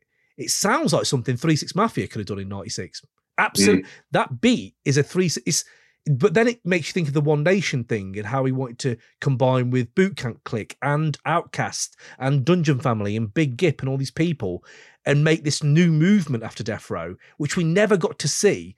But in this beat, I kind of can absolutely hear it. My adver- adversaries crying like holes, fully eradicate my flaws. My lyrics are spelled on contact, gaming you holes. The way he's just rhyming on that, it's just like, oh, my mama's only son, running is on the one yeah, I could just run the whole thing, but I'm not going to. But it's just vicious, absolutely vicious. I think um, it's almost horrorcore. I would say at that point, I, I was very into Gravediggaz, very into my RZA sound, and this isn't that, but it is. If Gangs, if G Funk went there, but it kept G Funk in it, um, yeah. And then it's it's like it, for me, it's very like I remember it really well when it's like my only fear of death is reincarnation, whole heart of a soldier with a brain to teach a whole nation and feeling no more pain I didn't know Activist Pac when I heard this. I heard All Eyez on Me first. And I remember thinking, oh shit, like you're bringing some like Ice Cube shit here, you know what I mean, kind of thing, and uh, just a declaration of allegiance of what he's living right now. This is the world I'm living in, and this is what I'm going to do. And he just combat and hate. It tinges all the words, and uh, yeah, he's just like fuck me. Yeah, he's he's just absolutely. It's very eerie and kind of sad now when you think about it. But yeah, and also Ray, one of our favorite bits is the epitome of Tupac talking shit at the end of a song. He loved doing that, didn't he? Add another 60 seconds. Beat's great, so it's always good. But like, he just loved doing it on All Eyez on Me. Just gonna, nah, I'm gonna go after this guy. Now after this guy. So um, yes, uh, no more pain. Top five. Anyone with thoughts on no more pain, shortlists, anything like that? Didn't Ooh. make my list. Didn't make your list. Any thoughts on it, Rob? Do you like it? I do like it. Um, I, I was, I'd kind of forgotten about it until this past week when I was revisiting uh, the album. Interesting. And when it came on, I was like, it kind of surprised me for some reason. I was like, oh yeah, this is this song is after America's Most Wanted. Um, mm. Yeah, I, I, I don't know what else to say about it. Yeah, mm. it, it's a it's a song I enjoyed, and I remember like latching on to the the conscious threads that you're you're uh, talking about as well. Mm. But for some reason, just never thought about it again. Yeah, that's interesting. Uh, no one, I, I, did put out some stuff on Twitter, and uh, a few people did come up with No More Pain. So it kind of made me feel, okay. oh, it isn't just me, but I don't know anyone who really talk. But it is kind. Of, I suppose it is my favorite, yeah. but it's his allegiance to that that world. You can be incorrect, and they can be incorrect as well. This isn't. This is this tune isn't. It's not the one. It's not. It doesn't get onto a top five, and it's slow rapping Pac as well. Like exactly. when you got him, you got yeah. when you got fast rapping Tupac tunes and mm. the, the passion and the fire and that comes to it. And this the beat this was always a skip for me. It's a very sparse beat. I'll give you that. It's not like some of the other tracks on that album, but it is very eerie. Gives him space to really rhyme.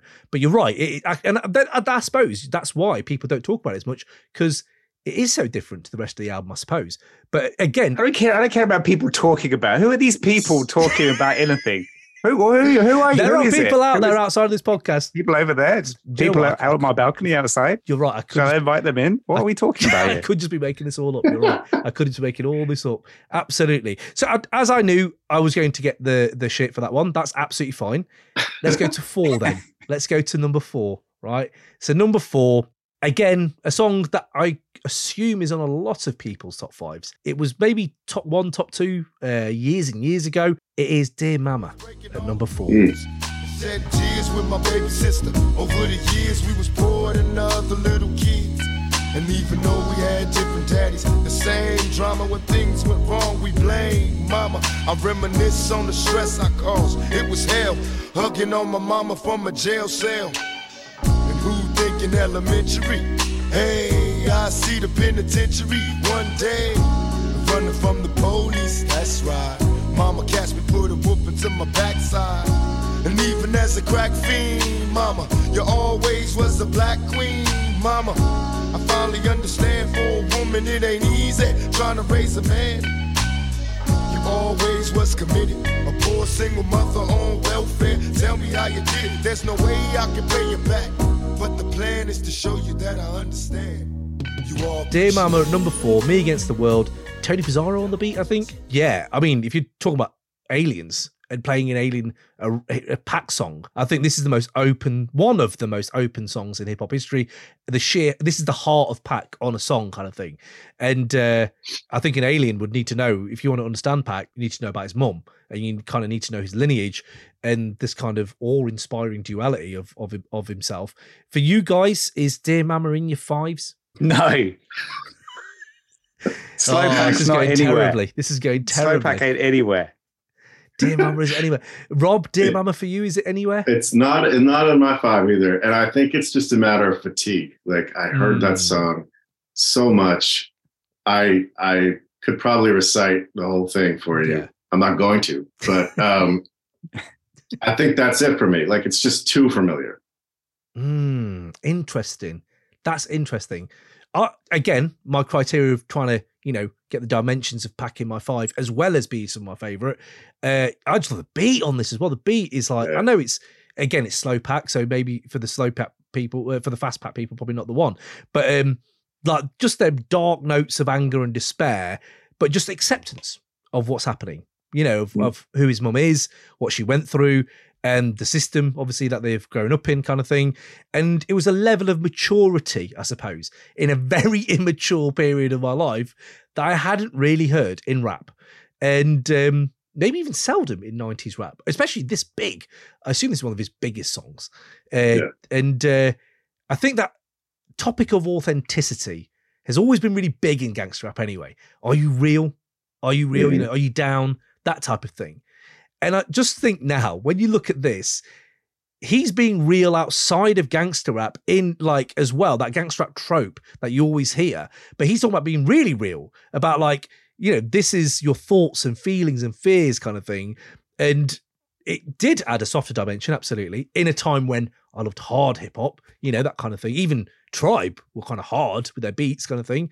Um, but I think it's kind of crucial to really think about Pac in that way that he could go there and do it better than kind of anyone. If you know, I can't think any other rap, rapper who do better than Pac. Even Drake now. I don't all need to Drake hear. fans. I don't need to hear any of any of my favorite rappers rapping about their relationship with their mum. I'm sure they have it, and respect respect to people have it, and I hope everyone has a great uh, relationship with their parents. Of course, Mm. I don't. I don't. I want to. I want to hear it in my. What are you talking about? I don't want to hear. It. I don't want to hear that. But in other I, music, I do feel you like, I feel like? Tupac's motivation for making this tune wa- wasn't to appeal to his fans. It's like, all right, there's other people that want maybe want to hear something else. And to those people, you know, Mm. the the the, the mothers of the non hip hop fans might have been, oh wow, and and maybe that's why it's a tune that's so massively listened. It's got I I don't know how many listens it's got on, on Spotify. It's got the top five big- one Spotify coming up. Mm. Yeah, right, sorry. it's got one of his. It's got one of his. Uh, it's probably got to be one of his most listened to tunes, but Hmm. it's nowhere near one of his best tunes, and it doesn't belong in this top five. But to that point, like this was a song I could play in front of my parents and not Right. not worry. Like Mm. that But- they I knew they would hear and they would somehow appreciate. Yeah. Uh, But again, that's a, I suppose it's a pro and a con if you don't want your parents to know about hip hop. But also, it's a pro because you kind of want hip hop to reach the masses and see the power of what it can do. It's interesting you don't want to hear about mum. I don't know, because I listen to singer songwriters. I kind of want to listen to the relationships they've got, like their wives, their kids, their mothers, their fathers. I, I actually like that, like Townes Van Zandt, like you know, people like that. I like to hear how you've grown up, Johnny Cash, people like that.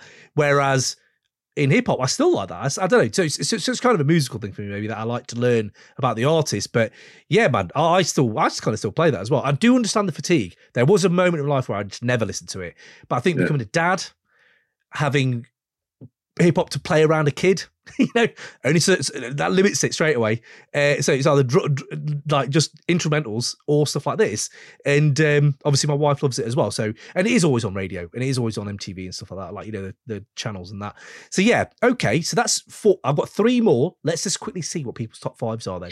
Uh, Rob, we're going to really dig into yours. I don't think you've, we've, na- have we nailed it? Should we have a quick recap? How many we've Uh, we we got uh, keep your head up. That was my number two. Keep your head up. That's the That's only one. it. Oh, Yeah. Rob, uh, this is what I'm The saying. I'm only one, excited for this. Ray, how many we've got yours so far? Just one. Boom. Okay. So Can't C me. let's see. Jack P. My five are can't C me. Boom. Ambitionz as a Ridah. It ain't easy. Good shout. It ain't easy.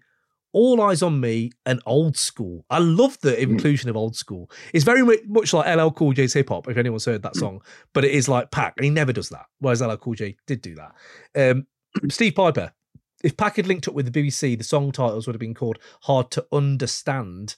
That's good. I like that. I like it. Free music, so many tears, greater than Dear Mama. This is why me and you get on, Dano. A little spoiler for later. Ninjas Rose, two slightly off topic questions, Kam. Did you oh no, did you get your MF Doom tattoo finished? Also, have you got someone else planned for af- someone else planned for after this? Yes, I mean I haven't got it finished. That's true. It's money, mate. I need some more money to get my MF Doom tattoo finished. Uh, but someone did say to me uh, the other day, if you're doing top five MF Doom, by the way, that's going to be one of the hardest episodes ever. And that person is right. And unfortunately, we are going to have to do that because we need to know which song goes on the Alien playlist. This is what we're doing it for. This is what we're trying to do it, right? So, Dear Mama, Aliens. I think you know there's not many songs that do what Dear Mama does, so I think that's held a, holds a strong case for Aliens. I think maybe the strongest. Oh, Nice.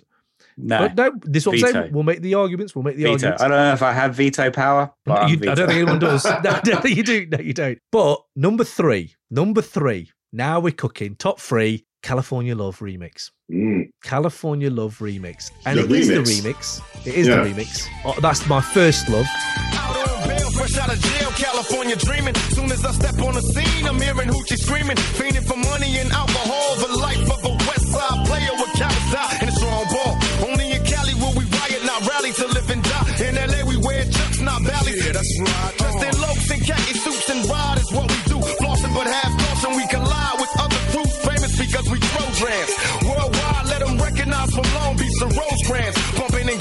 like a slow jam. It's West Side, so you know the road will bow down to no man. Say what you say, but give me that bomb beat from Dre. Let me serenade the streets of LA. From Oakland to Sacktown, the Bay Area and back down. Cali is where they put they mag down. Give me love. Some aliens. Why does an alien hear this? For me, this is the levels of the Beatles kind of anthems that will go on forever. California Love will live on forever. It is a timeless song to me. It transcends hip hop completely to a world of like just pop culture. It becomes pop culture. His first number one. Uh, so defining moment, I think, for me in the era of loving West Coast rap. Obviously, love Doggystyle. I did, but what this had was the two gargantuan sons colliding of Dre and Pac in 96, 95. Like, that's, you could probably argue the biggest next to Biggie rappers in hip hop at that point, superstar wise. I mean, like, you know, sales and all that stuff. So to see them combine on this and truly flex the commercial power muscles of hip hop, like, this is what we can do. This is how good we can make hip hop. And it's like that summer kind of tinge to it. I did hear it was supposed, supposed to be for Chronic 2. So I'm wondering what Dre thought about 2001, like, you know, if this was going to be on 2001 or what. But um, obviously, Pac got it. As you said, he probably was in there like, no, it's me. I want this. I'll give it me now. You know, essentially what he was in 96, wasn't it? Demanding things. Um, Yeah. and, and and not to sleep on the context of it all, if you are understanding Pac, talk about a return to the mainstream. He's just come out of jail and he's released this and the original, which a lot of people prefer. I prefer the remix. I'll tell you why, and I would like to know from you guys why, uh, which one you like. Um, but I think that first note, when I heard it as a kid, it is like a war cry to dance, get to the dance floor. That comes on. It is an I- truly iconic moment for me of uh, the time capsule of 1996. I can't think of many songs that had hit me that hard. And it's just the heartbeat of, of hip hop for me. It's like the heartbeat and living. And the track is about just living in joyous shit. And yes, he calls out people, but the music is not that. And that's why I love the remix. People come at me, obviously, if you want to, but the original does not have the Roger Oh, I Troutman. will. Just, just Roger yeah, you get- Troutman one of my favorite mu- moments in music generally is the outro to the remix, where he is Mm. going up with that talk box and dripping with just funk. Everybody keep on rocking. Everybody just come on, shake, shake it, baby, baby, baby, shake it, mama, shake it, mama, shake it, mama,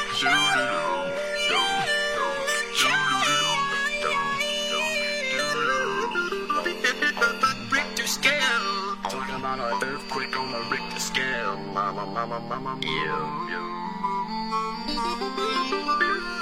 See you, come.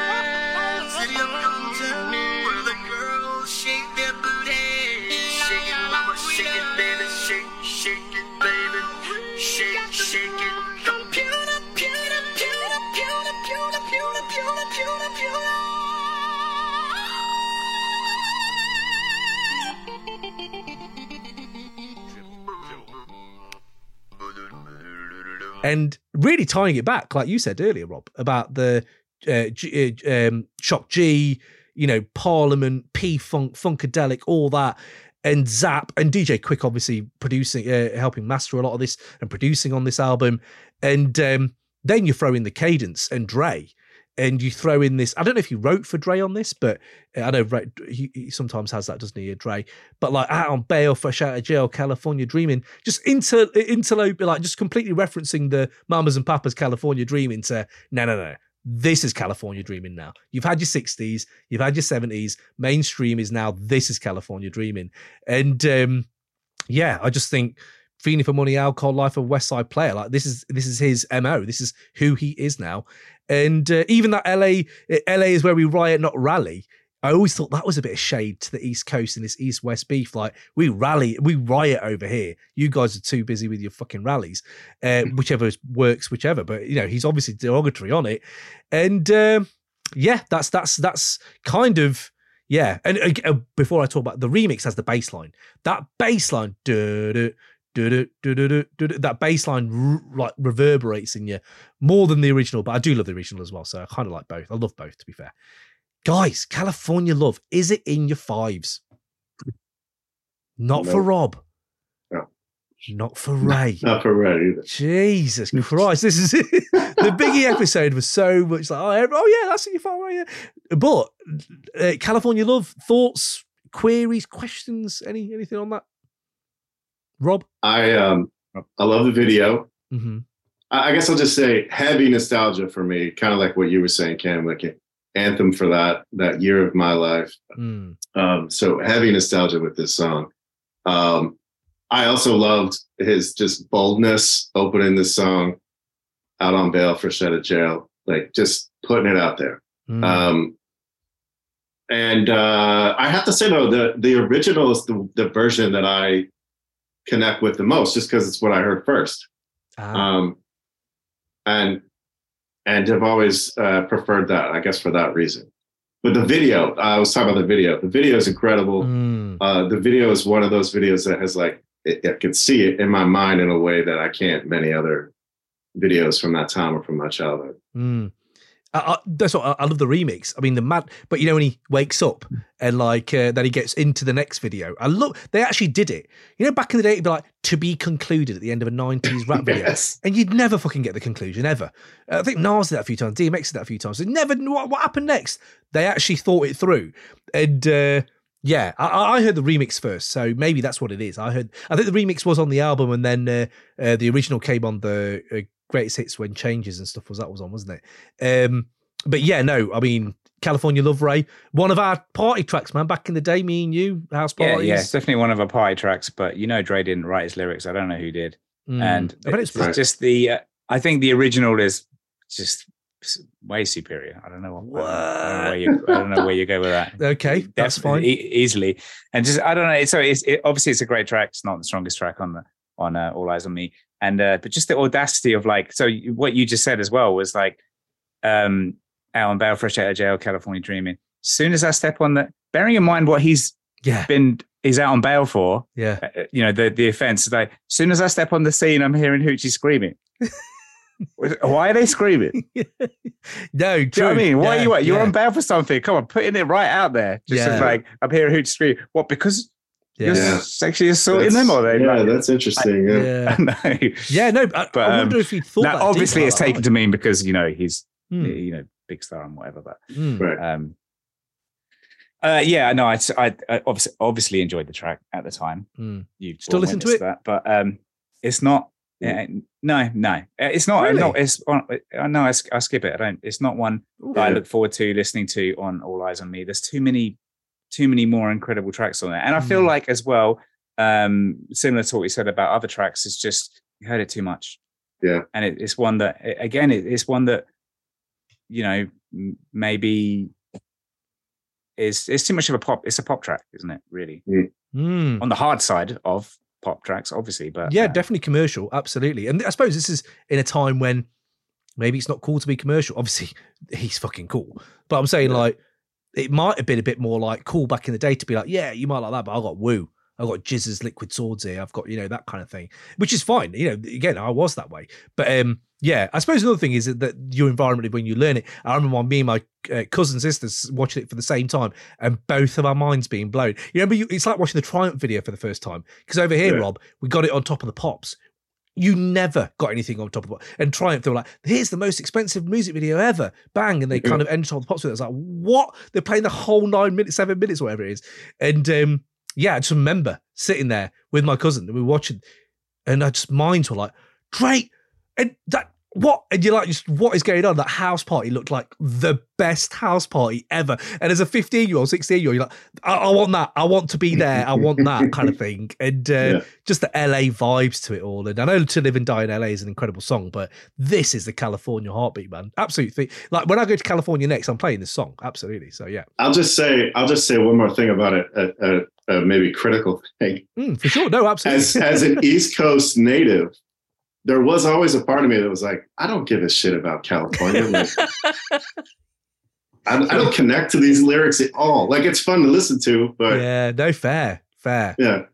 That's fascinating. Yeah, you know, no, obviously it's great perspective because I didn't have that. So yeah. Um, so let's have a look then. Let's let's see what we've got going on in the chat before I. Uh, um, oh, Ninja Rose, I missed your top five. Did I really? Where's your top five? Hold on. Anyone can see top five? Ray, can you see it? I can't see it. Ninja Rose, please drop that again. I missed your. I, mi- I missed the don't, Your top five. see it either. uh, California Love is in my top five, says Nick Sheffield. Boom, Nick. This is why I love you. Ninja Rose. Oh, yeah. Feel your pain on the tattoos. Oh, yeah. There we go. I've spent a ludicrous amount of money on them lately. yeah, it's true. Uh, it, it does. It does cost a lot. I wish all three of you had come onto the YouTube dressed in California Love Video Road. right. In California Video Love Wardrobe, if we had to all come as characters from the California Love video, which one would it be and why? You'd have to have Oh, T- Tina Turner, uh, the uh, you know, Yeah. obviously. I can so see Ray with the eye patch as well. Ray with the eye patch. Absolutely, in it, Ray. Yeah? You take that?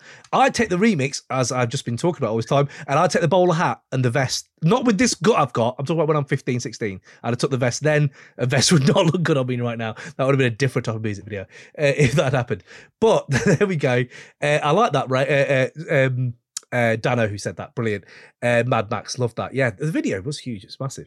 Um, if you do decide to do Doom top five, I'm going to need a couple of months, says Steve Piper. Absolutely. Dano, in defense of Kam getting no high fives on his list, Pac is more material than a Biggie, so you're bound to find yourself on an island. You're right, Dano. I I was thinking the same thing. Biggie has that much more finite, and you have a lot more crossover, which is why I was thinking it'd be quite interesting to see people's top fives, it will be when we hear your guys. Uh, um, Jack P. Uh, I'd easily have a breakdown trying to do DMF Doom. Yeah, it would be. It would be that. Uh, and uh, Ninja Rose, I've already got anxiety thinking about trying to compile a list. This is what we do. We fill people with anxiety, hatred, and just disdain.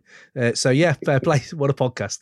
Uh, so number two, then number two, we're almost there, guys. I'm not going to mess about here. Hit them up. Hit them up. Wow.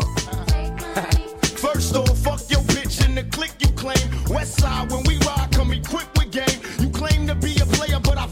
We bust on bad boys, niggas fuck for life. Plus, Puffy tryna see me weak, hearts I rip. Biggie Smalls and Junior Mafia, some mark ass bitches. We keep on coming while we running for your juice. Steady gunning, keep on busting at them fools. You know the rules. Little Caesar, go ask your homie how I leave you. Cut your young ass up, leave you in pieces. Now be deceased. Little Kim, don't fuck around with real cheese. Quick to snatch your ugly ass off the streets.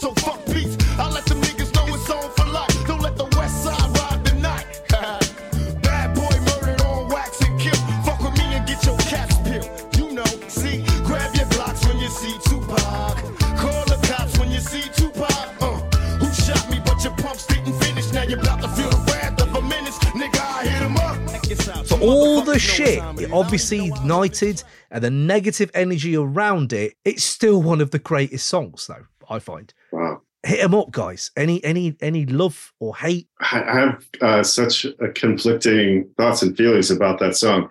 I think it's like, you know, one of the greatest diss tracks ever made. It's also one of the scariest diss tracks ever made. And I, at the time, I was like, holy shit, this is incredible. But also, I hate this. Like, Mm, I I wanted to keep the peace. I did not want songs like this mm, to like continue this this ridiculous beef that they had going. mm. Um, and he's also coming at artists that you know I really love, like Mobb Deep yeah, true. and uh, and of course Biggie. So it's an interesting um, sort of contradiction uh, that exists within me about this song. It didn't make it didn't make my list. You're absolutely right, though. It is a difficult song to kind of square at the uh, you know with all that stuff in uh, involved. I will dip into why I've done it. Ray, hit him up for you. It's not in my five because it's got Outlaw and Waters on them. And Yeah, that is that is but, uh, but, uh, that's a, a big reason. But it's um you know, if we talk about hip hop as a whole and, you know, battling, uh, you know, and just the, the whole the whole concept of going head to head and you know all that kind of that kind of stuff. I know this is bigger than that. It's beef, but it's you know in in terms of that, it's like if you as soon as you talk about um, you know battle tr- tracks, you know head to head tracks, just Mm. stuff where people are taking piss. This this is number one. This is number one. This is all time number Mm. one. There's not there's not another. There's no there's no discussion about you know these kind of tracks without hit 'em up, is Mm. it? It's, Yeah. you know, Mhm. but um, it is more anger than clever. You know, he's Oh, there's yeah. not really Yeah, it's no just- clever. There's Yeah. Unhinged. It's yeah. unhinged when he's like, yeah. Yeah. my 4 4, make sure all your kids don't grow. I remember as a kid thinking, that is ridiculous. But I suppose why I've got it in my five at two is the sheer power of it and the sheer epitome. If again, if you're talking about aliens, listen, if an alien needs to hear where rap can take the epitome of going too far, you've gone too far. You, all you've left is ashes and charred Mhm. ruins in your midst uh, after hearing this. There's you can't come back from some a lot of the stuff he said. And it's when that transformation of diss tracks becoming vile and deadly. Yeah. That is it, it, it wasn't no Vaseline was on that razor's edge. It did. It wasn't deadly as much as this was. Um, but vitriol and how much it incites an audience to take notice and how I was thinking if you are talking to an alien and you want hip hop to even kind of maybe touch on humanity and how humans work, how humans love drama and conflict. And yes, I have grown older and been like, that was just shit. That was just shit. That's what happened. That is shit what happened. And this massively, you know, added to the furore and really fed into the media cycle of it all. Um, But I can't lie that when I was 16, I fucking, the drama was everything. The drama was like, again, we were so detached from it. But it's when they pass away where you're like, oh, fuck. Like, I didn't really. It's a bit like, you know, in Kurt Cobain, um, he he died and you were like, oh yeah, I never really saw the signifiers. I just love the songs. And I didn't, really see the signifiers that you were really in pain, mate. You know what I mean? That kind of thing. Obviously, you grow from that. And when they've passed, you know about it. But um, yeah, I mean, the, it's a poisonous song, really is. Mm. Um, but how can you make such a poisonous song, right? Sound so commercially appealing and chart smash hit kind of thing. It, it has the two, it- the beat and everything is like, fuck me, so brutal. But um, yeah, Jesus Christ, the way you're taking the Junior Mafia sample of get money and take money. And I think the nihilism, the sheer nihilism of killing ain't fair, but somebody got to do it. Mm. I remember him saying that and me being like, holy fuck, that's just nihilist. That's not even, like you said, it's unhinged. It's like, you don't have to kill, mate. He's like, no, it's not fair, but someone's got to do it. And it's this weird storytelling. Ray said earlier, right at the top of this, is he acting? Is he not acting?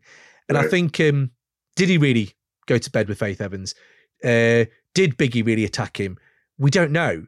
But Pac is saying all these things, and it's the storytelling, myth telling. Now you've said, I slept with your wife.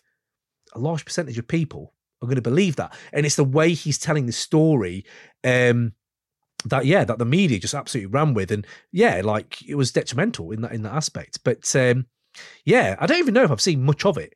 I think I think it was a real signifier in hip hop where Jay Z and Nas were like, "Yeah, we'll do Takeover and we'll do like Ether, but we can't." There are do- lines we don't cross. Yeah. Yeah, and I think Yeah. that's what Nas hit. and the and Sorry. the thing is, there was still there was there was there was I don't know cleverness to that. Like, you know, you you made it a hot line, I made it a hot song. You know, there's Mm. there's this stuff that you're like, oh shit, there's you know the drops that you would you know the stuff that if it was an actual battle on stage, there there are lines where you'd react and you wouldn't even hear the next two lines because people are reacting to it. You know, Mm. but there's no there's not really this I don't know. your Hit 'em Up, reaction is just different, isn't it? Your reaction is more like an emotional reaction rather than a Yes. cerebral, yeah. So, like kind of. Ugh, okay. Yeah. Why are you so angry? But the thing, there's a little part of me as well that still, like I said it's at the top, that like, you know that he is playing a character. You know, like Mm. they're they're, and if they were all in the room together, he wouldn't, you know, pull out an unlicensed firearm and shoot them. He'd be Mm. like, "Oh, Biggie, it's so good to see you. Oh, wow, it's great we're playing these characters." Uh, oh, what you I don't know. yeah, I, I'm I'm sort of of the opinion that I don't. I'm not even sure Pac knew if he was playing a character or not.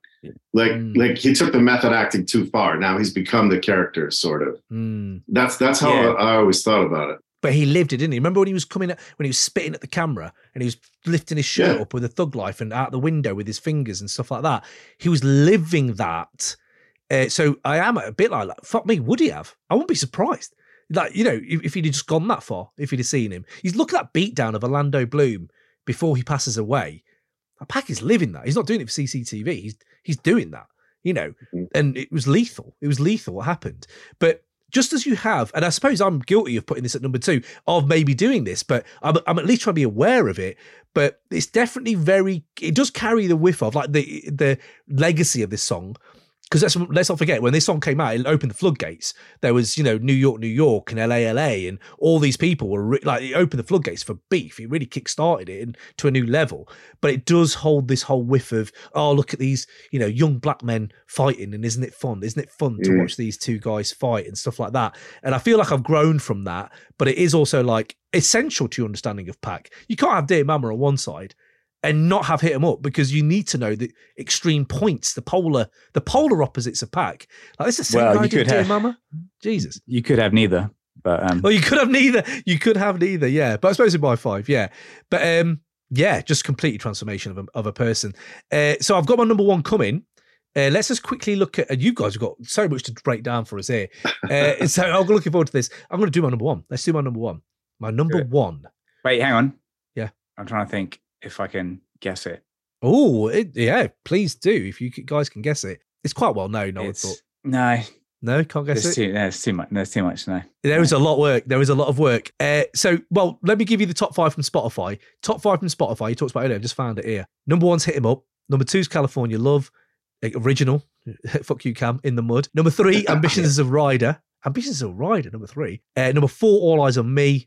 And number five, Changes, which got discounted from my list. Um, Yeah. And they're, the numbers they're racking up are something like 586 million.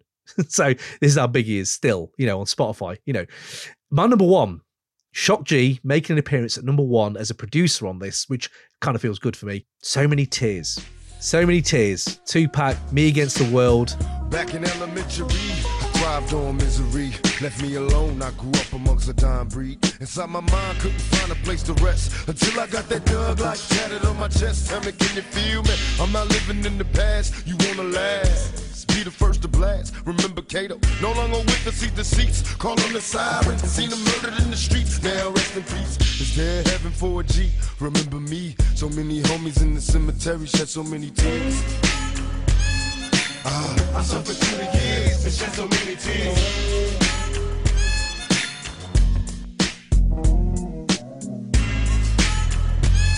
Lord, I lost so many peers and shed so many tears. Now that I'm struggling in this business by any means, label me greedy, getting green, but seldom seen. And fuck the world, cause I'm cursed. I'm having visions of leaving here in the hearse. God, can you feel me? Take me away from all the pressure and all the pain. Show me some happiness again. I'm going blind. I spend my time in the cell, ain't living well. I know my destiny is hell. What did I fail?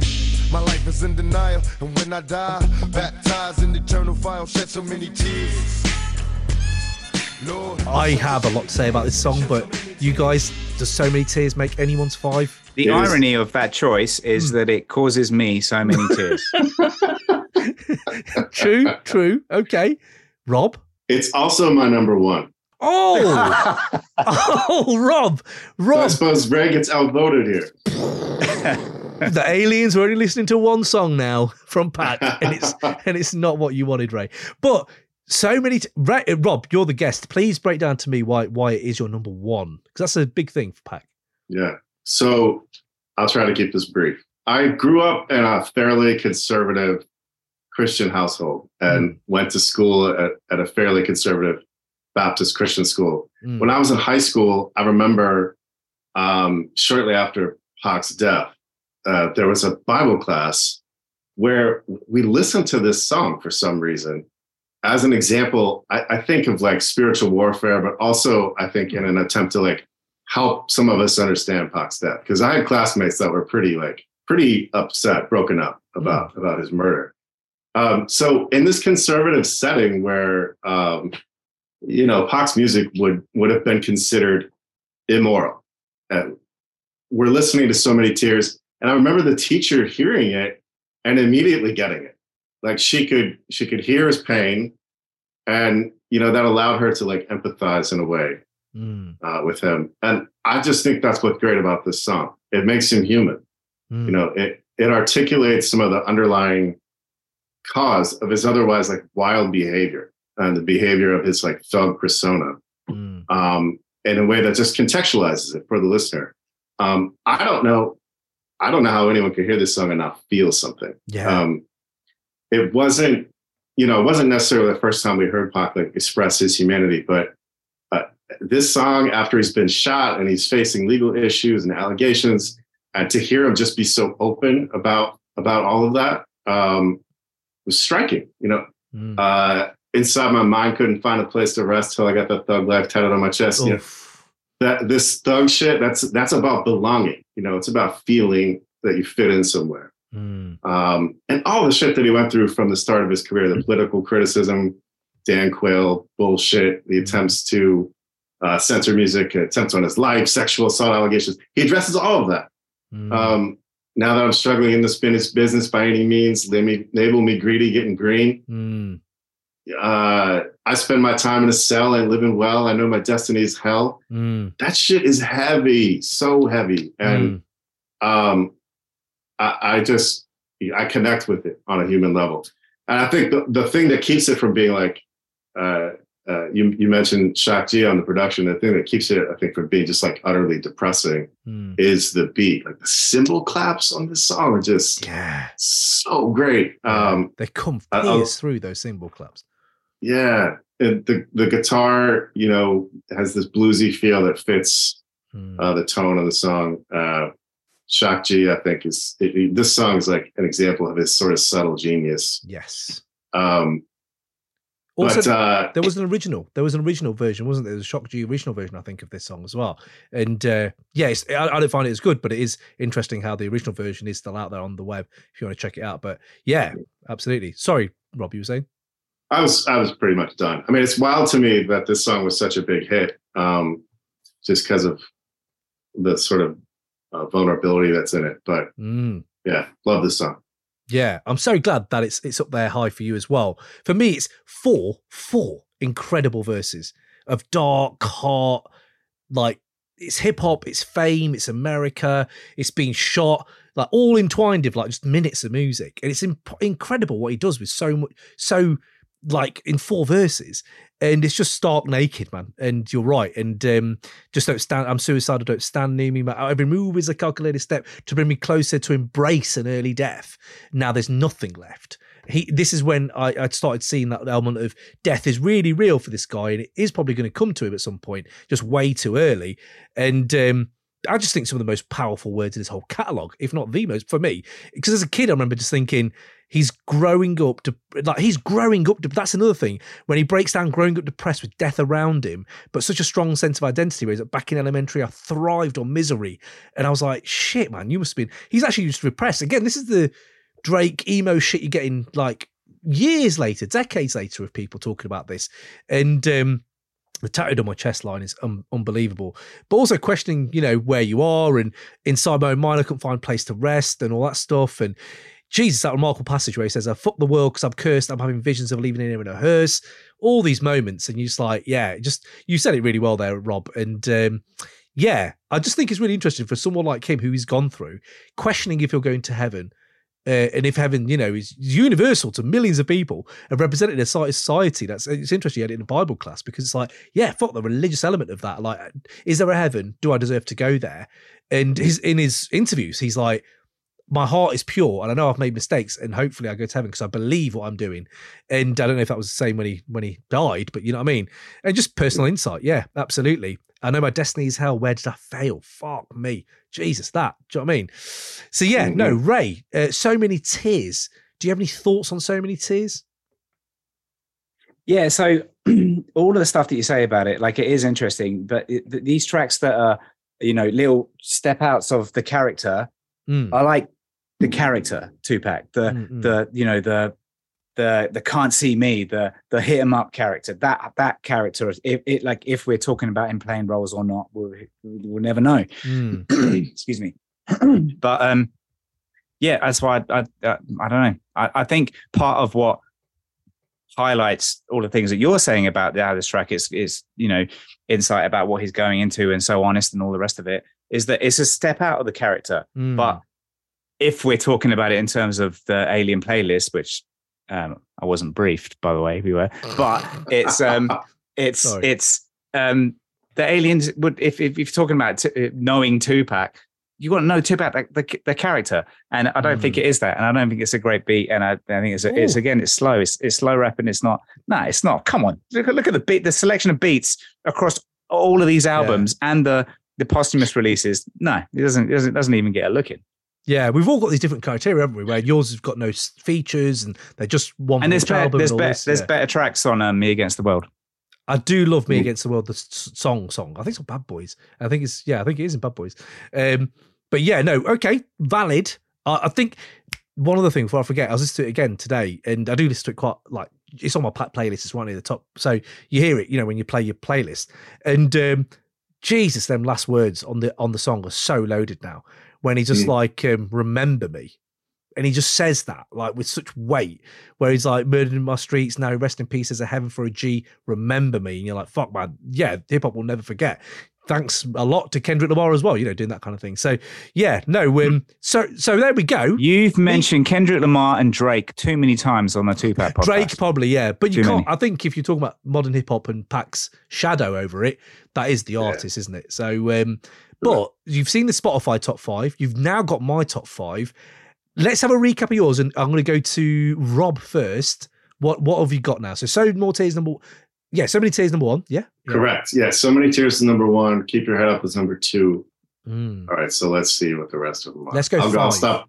Yeah, I'll stop from the start from the bottom. mm. Uh, my number five, got in my mind made up, which I know violates Ooh, a lot of a lot of criteria that the two of you have. But yeah, no, mm. Count the body. So mandatory, my elevation, my lyrics like orientation. So you could be more familiar with the nigga you facing. We must be patient, nothing better than communication. Known the damage and highly flammable like gas stations. Sorry, I left that ass waiting. No more procrastination, give up the fake and get that ass shaking. I'm busting and making motherfuckers panic. Don't take your life for granted, put that ass in the dirt. You swear the bitch was planted. My lyrics motivate the planet. It's similar to Rhythm Nation, but thugged out.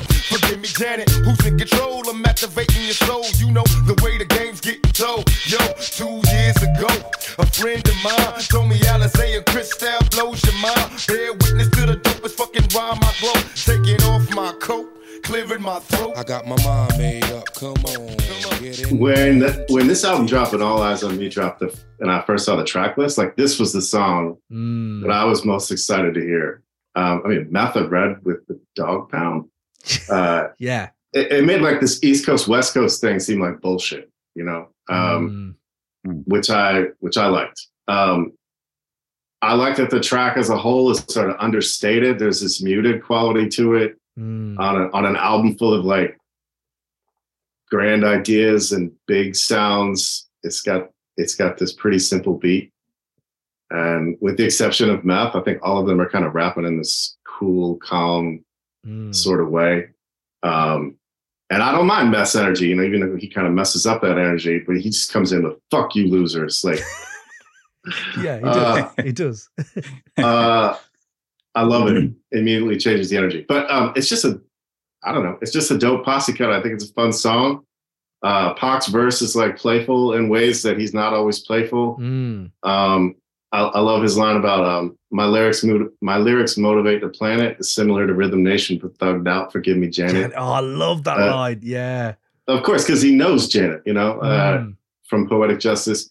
Um, I also like the way at the end he quotes Run DMC and Rakim because I think this track has an old school feel to it. So the fact that he like acknowledged that I thought was cool. So Love that. I just like the laid back posse jam. Mm. Uh, respect to Lady of Rage here, because this was supposed to be her song. He took Mm. her off. I said, "I'm having it," and also I don't need Inspectah Deck, which I think is right. we've already Right. we've already talked about where Pac is at this point, uh, and that It was just al- also a strange decision to keep the sample Yeah, of of Deck in Yeah. the song. I never understood Minus that. yeah, Yeah. That that does talk a lot about yes, it sounds incredible as an album. There's a lot of things where you were like, they were just rushing. They were just like, get this shit out. Like, you know, Mm. you're out of jail. Let's get this shit done. Probably from him, he sounded like he was a work like on speed. You know, just going for it. Um, sounds a bit like I don't know if you watch Mad Men, but it sounds like when Don Draper does speed. And he just like, oh god, it is like that. His Pac's just like Don Drapered it up. But he, no, but you're right. There's a I mean, who's it? Kurupt is great on there. Redman's great on there. Meth, you know, um, with the pistol power. Oh yeah, I used to love the way that the way they rode the beat and stuff. Yeah, Ray got my mind made up. A, a song I think we rinsed quite a bit when we when we were together as kids. Yeah, yeah, but it's not top five. Any any other takes apart from the hurt of Deck? But yeah, just I'd I I think the deck ver- deck verse is out now. It is, yeah, it's out there. I I expected it. It's I mean, it is fine, but it's not. It's not like blow you blow you away, amazing. From Mm. you know, uh, deck verse. It's not. You know, Mm-mm. it's not bomb atomically. You know, so it's it's it's you know, Yeah, but it, but it's just still you know, deck at the time is has triumph. I'm trying to think. Is uh in the nineties. I don't think Triumph was out yet. no, no, it yeah, wasn't. is it out yet? no, but he was still opening Wu songs. Do you know what I mean? He was huge, I Sure. think, as an MC. Because that point. Wu Tang Forever was was ninety seven. What what is not so? I think it was Yeah, nice. so yeah, it's, yeah, so it's not um, but um, I don't know. Maybe maybe that's maybe maybe that informs Deck as well in going into recording recording Triumph. It's like yeah, fuck Puck, I'm looking at the best fucking verse, the best fucking verse of all fucking time. and, You know, Uh, it's an interesting Uh, place you to know. go with it, but I'm kind of here for that. Yeah. I'm kind of here for that. Yeah. Um, okay, so we're going to go to race five in a minute. Let's just have a quick look in the chat. Uh, here's Dano. Someone in my rap, uh, in my communications class did a presentation on scary rap music and played "Hit 'Em Up." Uh, Mainers were wide eyed, and I was I was yell rapping along to every word. Brilliant, Dad. That's a. That's a great picture in my in my uh, in my head.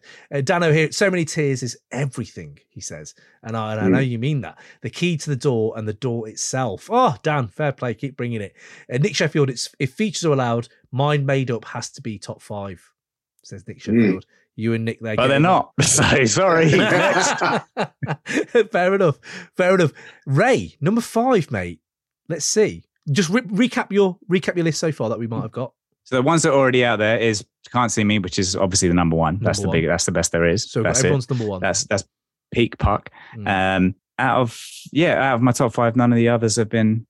None of my my other five have been mentioned. Let's go. What's your number five?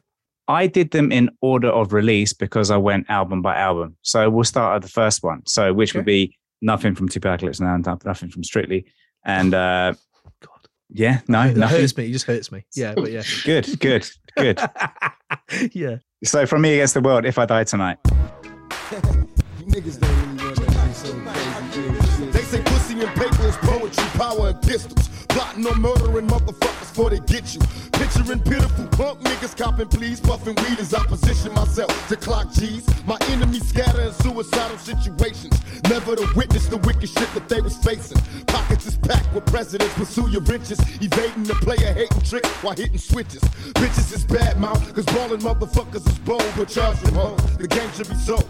Them sick and psychotic society, somebody save me. Addicted to drama, so even mama couldn't raise me.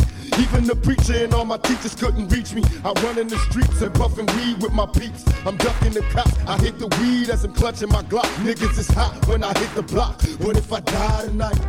Um, Oh, that's God, just it's that it, it that's like it's a it's a version of like we, we casually spoke about like oh he's not in my top five oh he's not in my top five Hmm. but like on on if I die tonight there's like alliteration like no one else does and it's all, all through it like pussy and paper is poetry is poetry power and Mm. pistols and it just and but it, he's he doesn't do it it's not all through it. It's just now and again and he'll like litter the the um i'm just trying to find one of the other the- pockets is packed with presidents pursue your riches. Like he he, he, throw, he throws there's there's loads of it all through all through the uh all through all the verses where it, it just kind of steps in with alliteration that kind of emphasizes the point. Calling the coroner come collect the fucking corpse. Like load loads of it. It's just loads of different different but different elements of alliteration throughout the whole throughout the track that it just shows that there is a version of of Pac that is deliberate with his rhyming. That isn't just you know like what Hit 'Em Up is, which is just kind of throwaway, just un- unnecessary you know hate and vitriol kind of thing.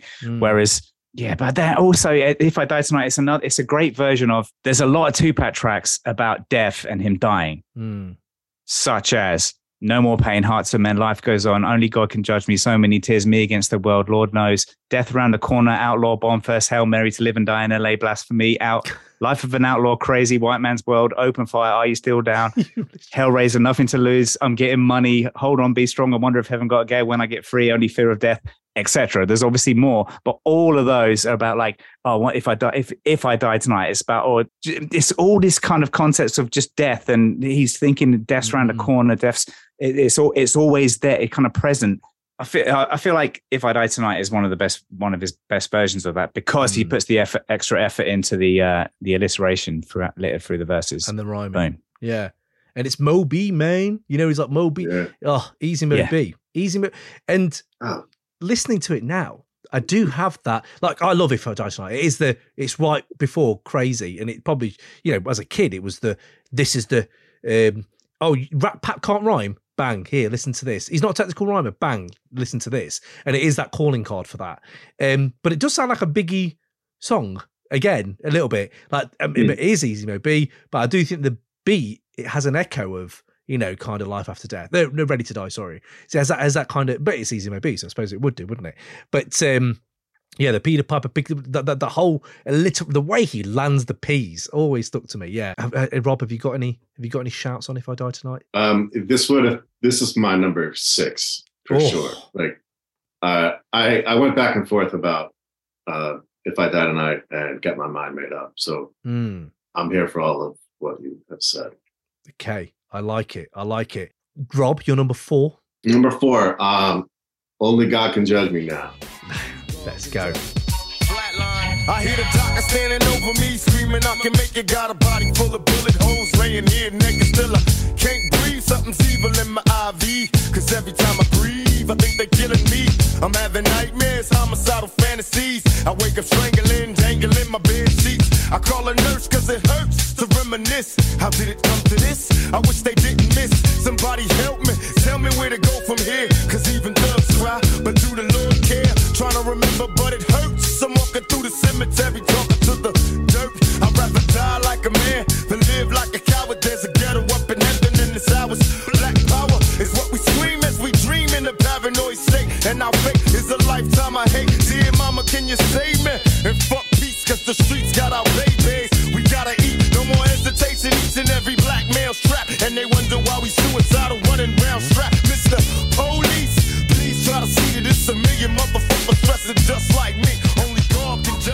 It's honestly really the second verse that does it for me. It's just this vivid, uh, raw depiction of his like anguish and despair. He's describing his experience of being in the hospital after getting shot. He says, "Here, the doctor standing over me, screaming, I can make it. Got a body, body full of bullet holes, laying here naked. Oof. What? That's crazy." Mm. Um, Mm. you know, we get the like. I, I'm into the. If you haven't picked up on it already, I'm into the like introspective Mm. vulnerable, compl- contemplative Tupac. And and so I think this is one of the best examples of that. 100%. How did it come to this? Wish they didn't miss. Somebody help me tell me where I'm going to go from here. Like that is that is incredibly sad. That is like that's powerful stuff. Uh, yeah, uh, his you know his tendency to present himself on- other songs, a, a lot of the songs on All Eyez on Me, in particular, as like the hardest motherfucker on the planet. Uh, Mm. Just makes it hard to like humanize him. It's songs like this that I feel like make him accessible. Yeah, absolutely. And it brings that dimension. In his late years, it was death. It was, like I said, 90%. But then you have something like this. I love it. I love this song. It's one of the most, like, re- I can just remember all the bars kind of thing to it. And them hitting really hard as it is in that context. Ray, Only God Can Judge Me. And you can't bring up Mark Morrison. Because I think in, in England, Mark Morrison co opted this thing. For like a minute in in his, in pop culture, but it does stick out. It was, it was a strong minute, if you know what I mean. And he would wear like, uh, "You're not Pac, mate." You know what I mean? And he'd be like, you know, only God can judge me T-shirts and stuff. It's like, you know, this is the guy from Leicester. Come on, mate. Uh, but yeah, Ray, only God can judge me. Thoughts? It's no, it, no, it's uh, it's. Uh, I guess everyone has their all eyez on me tracks they listen to and tracks they skip, and this is the one that I listen to. This is one I listen through, and you know, Rappin' 4-Tay is is, is Mm. I like him. pretty decent on pretty decent Yeah. on it as well. Yeah, so Mm. um, but I like and I, I like the the chorus. I don't know what is it. Is it a vocoder effect? What is it? Talkbox. You know, the. That's what Dre's on on this whole he- album, in it. talk box. yeah yeah. that that that sound on the it's very of the era, isn't it? It's very Mm. of, of that time, and uh, I love it. Yeah, very G Funk at that time as well, I suppose. Yeah, absolutely. Okay, right. Who we next? Ray, number. We've done five. What are you on next? Uh, so the next one in order. So that if I die tonight, then it was can't C me number one, obviously. Mhm. Um, so next is, uh, and I think this track is a good example of uh, a bit of all versions of Pac. Mm. Uh, it's you know angry. It's got it's a love story. It's a um, it's shows his caring side. Um, me and my girlfriend. Uh, from uh, the yeah, Makaveli album. yeah. It is It's- caring. yeah, caring a little bit caring. I love finger fucking you. All of a sudden, I'm hearing thunder when you bustin' up. Niggas be ducking or taking numbers. Let her watch you at a block party, begging for drama. While leasing on the old timers. As on my mama, I would trade my life for yours. Behind closed doors, the only girl that I adore. Everything I'm asking for, talking to me, begging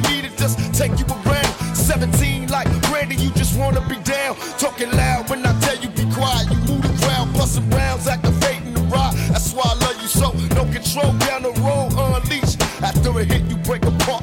Then back to one piece. Much love to my one and only girlfriend. The world is ours. Just hold me down, baby. Witness the power. Never leave a nigga alone. I love you black or chrome. Turn this house into a happy home. Me and my girlfriend. All I need in this life is say. is me and my It's girlfriend. I, I don't know, they're- but it's got both and the girl as well. Uh, uh, the name escapes me of the girl that actually Uh, did yeah, yeah. we all remember. her. Yeah, what? Yeah, just just just just fire, just fired off shots. It's just like Mm. fucking crazy.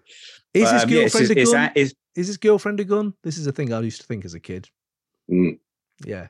Um, so there's talk of there's talk of him being inspired to do it when he was listening to um I, I gave you um I gave you power, is it I gave you Which yeah, they I call gave you- Nas, yeah. yeah. which would mean he's a hypocrite Yeah. because he keeps calling Nas. You know, someone. Yeah, Exactly. there's a massive hypocrite if it's true. but yeah, I guess we'll never know. But um, just yeah, just that whole thing is is angry Tupac is passion. It's a concept. It's cinematic. It's um, and I think it's one of the better tracks off the Makaveli album. Uh, but It's Lady of Rage, mate. It's Lady of Rage. I just realised that who who does the you know Hmm. the chat on it. It is Lady of Rage. So big up. I, I love Lady of Rage. So I'm glad. Is that it? she- yeah. So even though he's co-opting her tracks, you know, fair play to her. She's still doing that. But um, yeah, I mean, this is just yeah. I, I love me and my girlfriend. I listed it today. You got the Jay Z and Beyonce rip off, which I'm sure a lot more people are aware of, maybe. But it was all this. This is where they got it from. You know, the whole everything Yeah. from that, and uh, just fully embracing that Suge Knight dark side he's in now. Um, and just ferocious, yeah, absolutely. Rob, me and my girlfriend. Any any thoughts on Ah, that? I'll just say at the time I remember being like, Tupac has a girlfriend? Like if, and why and I want to hear about that now? I I'm not sure I do. Fair. He has been talking about scandalous, all about you, and now it's me and my girlfriend. Yeah, you're right. Yeah. There is something. now I'm in a committed relationship. yeah, true, true. Or maybe the only girlfriend I have is my gun. Maybe that's Right. another way to look at it. Maybe, but yeah, no, fair enough. I think, um, yeah, it's incredibly passionate. If I remember listening back to it, I think a lot of Seven Day Theory is passionate though. For all its shortcomings, he is really going in. He might have done it in a week, but he fully goes in. And uh, yeah, Jesus. Just, also, if if Jay is Jay understands how important Pac is, despite all the shit they get. So yeah, no, fair play. Rob, you've only got one left for you, though, haven't we, mate. What is it, number three? yeah, yeah, only one left. Number three is Violent from 2Pacalypse Now. Oh, They claim that I'm violent just cause I refuse to be silent. These hypocrites are having fits cause I'm not buying it, defying it. Envious because I will rebel against any oppressor, and this is known as self defense. I show no mercy, they claim that I'm the lunatic. But when this shit gets thick, I'm the one you're going get. Don't look confused, the truth is so plain to see. Cause I'm the nigga that you sell out all the same to be.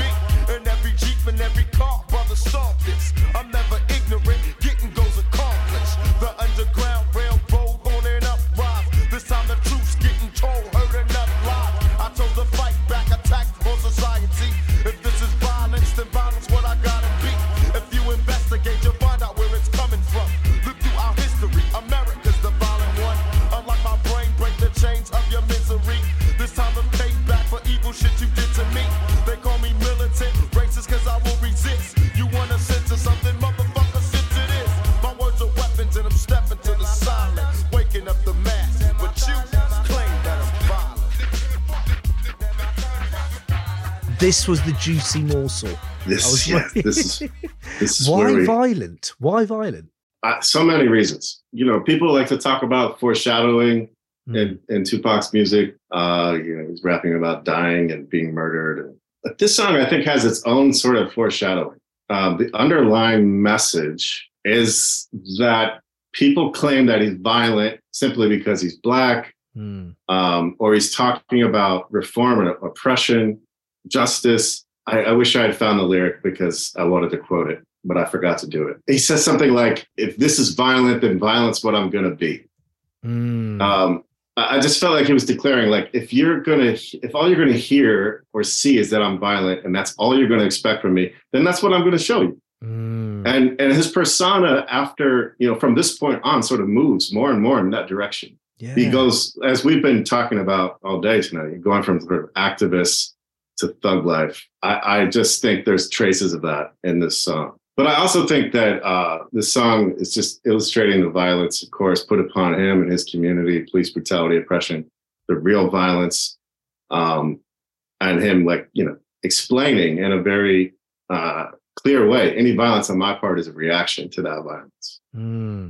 and then and then there's of course the real true story of his own aunt who's accused of killing a police officer in a not so different situation than Pac is like illustrating in this song. The, the layers here are just brilliant to me. Hmm. And the cherry on top is that he uses the word peckerwood in this song, and I don't think I've ever heard that in any other rap song. I don't think I have either. I don't think I have. That is, yeah, what a cherry to put on top there. I'm, you know, what? I'm going to go back and reassess that song because I go to Trapped, I go to uh, something Wicked, uh, stuff like that. I don't give a fuck. Those are the songs I go to Tupac, to Apocalypse now. I'm definitely going to listen back to Violent now because I don't think I've really peeled it back as far as you have. That's fascinating. The person he would become, the seeds are here on his debut album. So, yeah, brilliant. I'm kind of yeah, still processing that. Ray, any thoughts on Violent? I don't remember specifically, but the uh, just most of 2Pacalypse Now, he's rapping in a. It's more. It's like an '80s style of rap. It's like a bada bada bada bada. It's 91, right? This album, 91, 92. Yeah, Yeah, it's, so, it's yeah. early. It's kind of. It's kind of. So it's going to be in it. I, I, I guess it's kind of a, uh, Bomb Squaddy. ba- basic's not the right word, but it's it, it's part of him. Like like what you're saying about about the track in terms of his journey. You know, it's for, like foreshadowing what he's going to become. Also, lyrically, his style as well becomes you know harder and stronger and more Right, passionate. yeah. So, and I yeah, so I I just prefer later. Yeah, yeah, he's no. definitely. I, I think he saw himself as more like a KRS One or like Public Enemy type rapper on this album. yes, And yeah, so I think his style sort of mimics that in some way. hundred Yeah, hundred percent, percent. Yeah. absolutely. So we've got Rob's five locked. That's a very strong five, Rob, and I love your number one. You know that. So I'm glad that, that's pretty mad. That that doesn't usually happen. Ray, how many we got left? We got three for you. No, two. for Two. you. Yeah, come on then. Two left. What we got? So and so they're in order. So now we're in the territory of posthumous releases. Interesting. And this one just falls this one falls under the bracket of like just genuinely one of my favorites. It was on repeat when it came out. It's just, you know, are you still down? Off, Mm. are you still down? Are you still down? Now up and Adam is on. I was raised to be strong, and mama told me be a thug since the day I was born. I came up out the gutter, never changed my style. Got for real about my papers, cause the game was wild. And the fame was a plot to try to change me. And was strange is nobody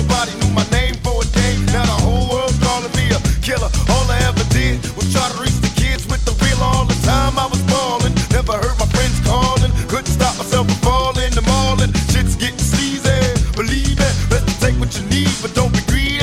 Cause in my mind I see sunshine. I thought I didn't have to run. Now I'm ducking from the gut, yelling one time. The time to feel my record. And if you did chill a second, my blind method will still wreck it. My young homie stay strong. I wonder if they'll listen to a nigga when he gone. Are you still? It's, and the thing the thing with it is it's it's like he's speaking to you from beyond the grave.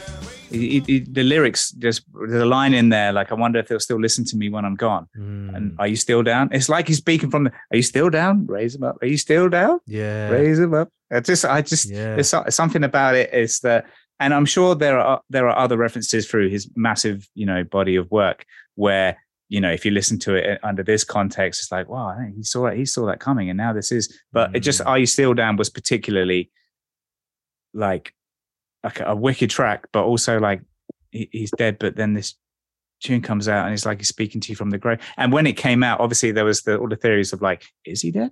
Is he Yeah. really? Is he? Is he just on a on an island somewhere? Just He's on an island with Elvis. Yeah. Yeah. Yeah, exactly. Yeah. So- Yeah. Yeah. Fueling that myth of, you know, where is he alive? Did, didn't even Chuck D come out and say, yeah, he's a, I believe he's alive in Cuba. I'm sure there was an interview. Like, yeah, sure there was a that- thing, wasn't there? Yeah. right? I'm not wrong, am I? I was like, Chuck D, one of the most intelligent rappers. Things like, but, but then as a 18 year old, oh, maybe he is. Maybe, oh my God, maybe he could come back. Yeah. I mean, we're 43 now. But he's also, you know, uh, established enough in the industry to know that it's just it's valuable to just you know add to the mythos, isn't it? Just kind of like ooh, True. you know. So true, true. um, Yeah, because then when you listen to Mortal Man, you see that it's not just us that are doing this. Younger people. It must be really weird not living through Pac and coming Mm. after and getting to 50 Cent probably first or whatever. And go, oh, 50 Cent got shot up. My God, that's amazing. And like, yeah, but you think 50 Cent is like box office real, fucking real, real. Pac is the uber hyper real. He's hyper realistic. It's almost AI. You know, like, well, how would you make you know something like this so ridiculously real? Um, so yeah, no, I just find it quite fascinating to to see where people like that are from. Well, so where's your next one then, Ray? Your last one then? the next one is from so so part of doing this, listening to the the you know Pac's albums to um, prepare for the podcast was like, well, this is an opportunity to explore the the later posthumous releases, which I think all of us would have been like, I ain't listened to that. Who Mm-mm. who put that out? Who who's who's in control of this? Who's what am I going to listen to? What a, Afeni Shakur's um, respect to her, but you, you know what her musical choices? Like, nah, I just I'm not interested. But there's an album later. There's a later album called Better Dayz, and the title track is Better Dayz, and it's a fucking incredible track. thinking about better days. Time to question our lifestyle, look how we live. Smoking weed like it ain't no thing. So even kids wanna try now, then lie down and get ran through. Nobody watches them clocking the evil man do. Faced with the demons, addicted to hearing victims screaming. Guess we was evil since birth, product of cursed seemings. Cause even our birthdays is cursed days. A born thug in the first place, the worst ways. I love to see the block in peace with no more dealers and crooked cops. The only way to stop the beast, and only we can change. It's up to us to clean up the streets. It ain't the same. Too many murders, too many funerals, and too many tears. Just seen another brother buried. Plus I knew him for years. Best by his family, but what could I say? Keep your head up and try to keep the faith and pray for better days.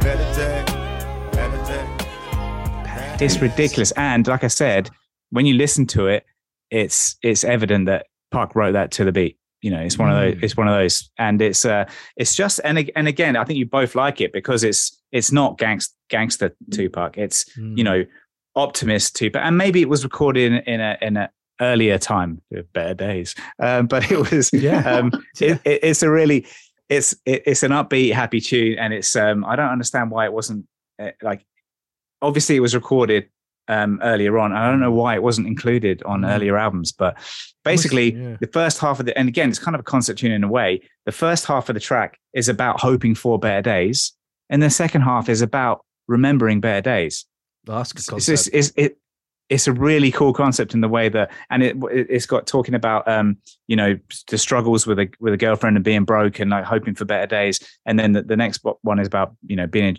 uh, being is it, it's hard to tell if it's being in jail or knowing someone that's in jail, but both of you Mm. remembering better days when you weren't in jail.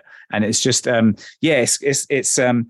Like it's happy and upbeat, but it's also got despair in there as well. Like uh, the one of the Thug Life tunes that you were talking about earlier it's Mm. um yeah no it's just it's a it's a it's a beautiful track and it's it's one that like uh, having heard it newly now it's one that i think i will be listening to you know it'll be in Mm. my regular playlist Do you know what? If, if at the beginning of this thing, if I had to guess Ray's top five, but to be fair, if I knew the criteria, I wouldn't have picked these. And I'm, yeah, kind of fascinated. Do I know my mate? I don't know. Do I? I don't know. Like, do I know you?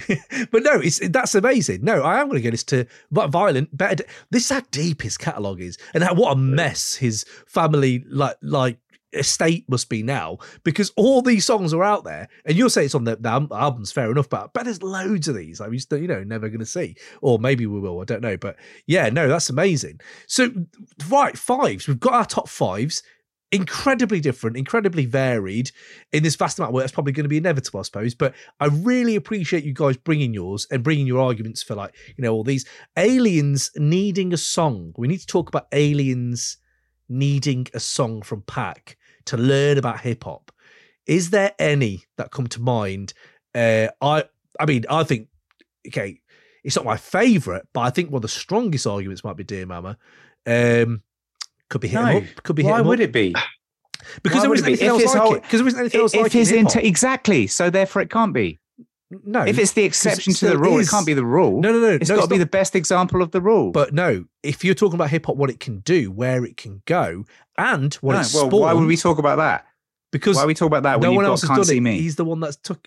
Yeah, but see, you can't see me. I would say there are It- other songs that do what you can't see me can do, and not a lot of the songs that can do. Well, so with, that's the way I Dre, with. Dre's production, with one of the greatest producers of all time on it. a lot of that is Daz. Let's be honest. a lot of that is Daz. Look, Fair play to Daz. Uh, but but no, that No, no, Can't C Me as Dre.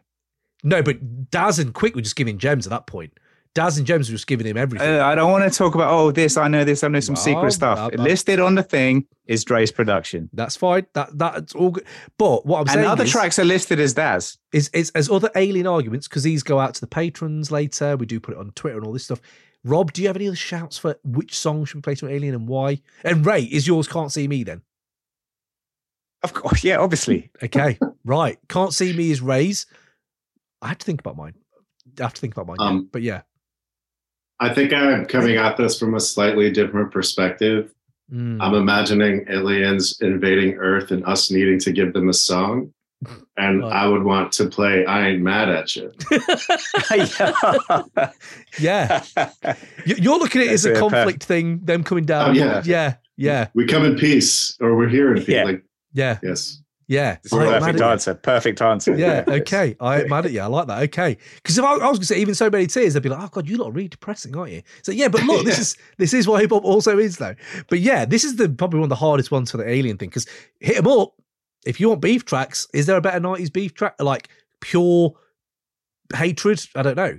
But is that something that aliens need to know? Maybe, maybe not. This It's is also a lot of historical context in that song. You know, you can learn a lot about that era of hip hop. Yeah, no, true. I like that. Good point. Good point. Yeah, definitely. Um, I'm going to go back into the chat quickly, but I have got my other songs. I'm going to list them just for patrons at the end. Uh, my 37. You don't have to stay for this, lads. I can just do that. you don't have to stay for all that. But I, I am. I Gonna, just, no one, no one wants to hear that. that's fine. Uh, I'll just do it for myself, just so posterity. Let's have a look at these. Uh, uh, here we go. There's been a lot of chat here. Ninjas Rose. He's got his five here. Um, Yeah, it's five is out now. Hail, Hail Mary number two. No one had Hail Mary. I, I know a lot of people who love that song, like really love that song, and I do. But you know, Me Gets the World, uh, no, number three. I ain't mad at you, number four, and so many, t- so many tears, number five. So so many tears. If we're talking about like just real estate, I think more people have got that in their five than not. Uh, so um, Love Me, My Girlfriend. It's top five, says Nick Sheffield. Um, yeah, and number one, they don't give a fuck about us. Oh right, all right, that's different. That's a different one. Okay. Yeah, so there you go. That that that, that is uh, again, everyone's got different vibes here, and I kind of love this for it. Um, lads, it's been amazing. Thank you for bringing all your passion, all your insight. Uh, I'm going to reel off 37 song titles now. So if you want to stay, these this is the rankings I've curated. Why? Why? Because just for myself, mate. right Because it's fun. because right? it's fun. Yeah, it's fun. And if anything, I've eaten a lot of shit. I just want to eat more. I think that's essentially what I do. Uh, and remember, these are pos- uh, post not posthumous. So "Do for Love's" not in here. All these other things aren't in here. Although that is such a good song. But yeah.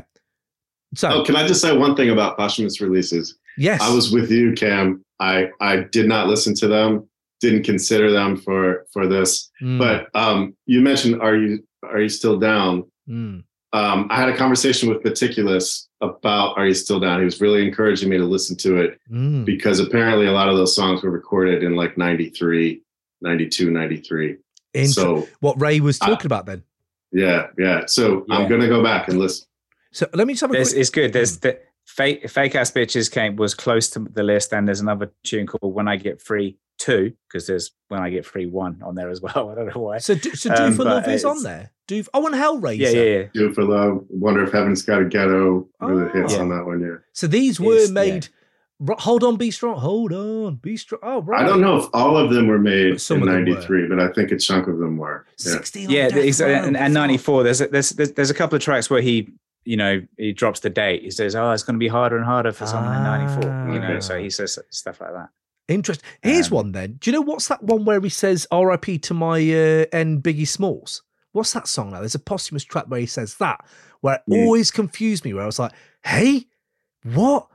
He can't have another friend called Biggie Smalls." And it was way too early for AI to have manif- But maybe, the, but no, it sounded so odd. I can't remember which song this is. I'm sure someone, or probably on the live stream, someone will know what that is. But um, yeah, Jesus Christ, that's yeah, fucking mad.